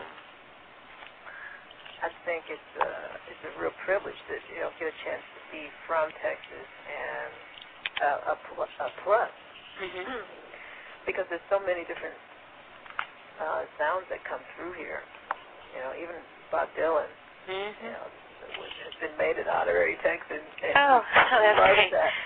He, you know, he talks about that in his last Rolling Stone uh, interview, how he loves that about Texas, where there's just so many different types of music that come comes out of this, this area, this place, and, and is accepted. You know, we're all exposed here. I grew up being exposed to, to uh, Tejano and Conjunto, Mhm. and that's all a part of you know your community. And uh, you can't leave Texas without some of that being in you, and at least connected to it when you hear something similar to it anywhere else. I think that's what makes um, Texas musicians really, really different from any other place. And uh, also, what keeps us here? There's a lot of great Texas musicians that just don't leave. You know, Mhm. It's a big place. You don't have to. yeah, yeah. I'm trying to think. Are you uh, the? Are you the second largest state? Is California bigger than Texas? Yeah, I think it might be. Might be. You may have to look in the kind of the geographic history Yeah. Look for that one. Mhm. Yeah. But um, Mhm. yeah, as far as the message and you know, and what I want people to know, I'm not sure. I, I guess that's what you're uh, you're getting at. You know, I, I try to keep what I, I record not necessarily personal, but though some of it ends up being that way. Mhm. uh, but just something uh, musically and, and melodically that someone can connect with. You know, and, and it's I'm, I'm talking about something deep. It may be just a, a note or the way something is sung that moves me. Mhm. You know, and, and there's always that thing that people talk about about Aretha Franklin or any other you know great instrumentalist or vocalist. They can sing or play the you know the the, the Chinese menu and, and it sounds great. There's just something about the way they they they say what they have to say. Mhm. And I think um, what I try to do is in, interject what I'm feeling into uh, every note. And uh, if somebody can connect to that, then uh, I know I've done what I'm here to do. Mhm. Yeah. Yeah. And and so who are you bringing with you um uh to California? Oh yeah, you did ask me who I'm, I'm on the road with. I'm not on the road with any of the musicians I record with Mhm. because um, I, I let's just say I can't afford it. yeah, I would say that would be very expensive. and uh, yeah, they don't travel as you know as much as they like. To, you know, I'd like them to travel. right. Um, I'm traveling with my I call it my family band. I have Samantha Banks Mhm. from Houston on drums. Oh. KS. Uh-huh. Yeah, a woman. Yeah. Nice. Yeah, my, my rhythm section is uh, all, all women. Um, oh. Yeah, the bass player is uh, my cousin. Oh. Found out we're cousins. You just found out you were cousins. Yeah, we did. We found out uh, about a year and a half ago that we were cousins. That's cool. yeah. You know, it's one of those things where somebody goes to a funeral oh. and, you know, you start talking to people and they ask, what are you doing now? And oh, I'm playing with Ruthie Foster. Well, you know, that's, that's, she's kin to such and such. And you talk to her. Oh, you know, you, you what cousin? So it was one of those things. Uh, You know, her grandfather uh, was my grandfather's cousin. So Mm. we're cousins down the line. Mm-hmm. So yeah, um, Tanya Richardson on bass and uh, Samantha on drums, and uh, I think with Kate Wolf, uh, I think I'm bringing Scotty, Scotty Miller. Mhm. Scotty Miller is from uh, Minneapolis, and he's a keyboard player, B3 extraordinaire Mhm. that uh, I met on the Blow the Bo Diddley tour. Oh. Yeah, he was uh, in Bo's band. Mhm. And Scotty has a great uh, solo career himself, playing uh, Barrel House Blues, and Mhm. Chicago Blues. Great singer songwriter, and he's got a new CD coming out as well. Mhm. We call him Scotty Bones. O N E S. Bones Miller. Mhm. Oh, that is awesome. That's really awesome. Are you um are you working on anything new? You know, uh, I'm not. I've been traveling so much. I'm really having a great time concentrating on just uh just the ride, you know, having Yeah. a good time with that. Mhm. And incorporating all of this new material that I had to learn really quick into into my set. Mhm. Yeah, I'm not writing right now and uh it's it's good. Mhm. It's a good thing. I know I will real soon because um, I'm about to have some time off and Mhm. and I tend to uh, kind of go in and start creating when that happens. But right now, I'm just enjoying the ride. Mhm. Yeah, yeah, yeah. I really like um, you know, the way the the lyrics in um in Truth, and it's amazing how you know, you know, you telling me how you wrote it. I mean, that it was it was almost like in the moment, and and it was the first draft. Yeah. and, and there it is, and it's the title track. You know, you talk about how truth isn't hard to find; it's right where you are.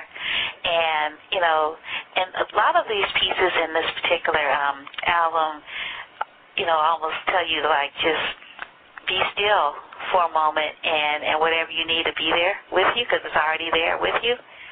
But we're just racing around so much we don't find it, we can't find it. And uh, and yeah, I just love Eric Bibb, and I just like I said, love seeing you all together, and and I became an immediate fan of yours. Oh, that's great. Yeah, so now I've got to get all your CDs too. so next time we speak, I, we can talk about, you know, sort of like, sort of do a stroll through, you know, through Foster, your discography. I'd love that. I really would. yeah. And, uh, I appreciate you getting that. What what truth is about. I, I do still get people who come up to me and they just they want me to just tell them what it is, what Mhm. you're saying. But you know, truth is, it's it's in there. Mhm. It's just like you said, you you stand still long enough, you, you'll find out who you who you are and, and what you're here for, what you're about. Mhm. And it may be really really simple. May surprise you how simple it is. Yeah, yeah, that that's that's what I got too. Is that it is simple. We make things harder, but it's not hard at all. No, yeah, yeah. Um, you know the uh, the song uh, uh, "Love in the Middle." You know, with um, you know all these great affirmations. You know, you know that our mother told us, and our grandmother, and our grandfather, and our aunties. You know, it's like, yeah, we we already know all the things we need to know.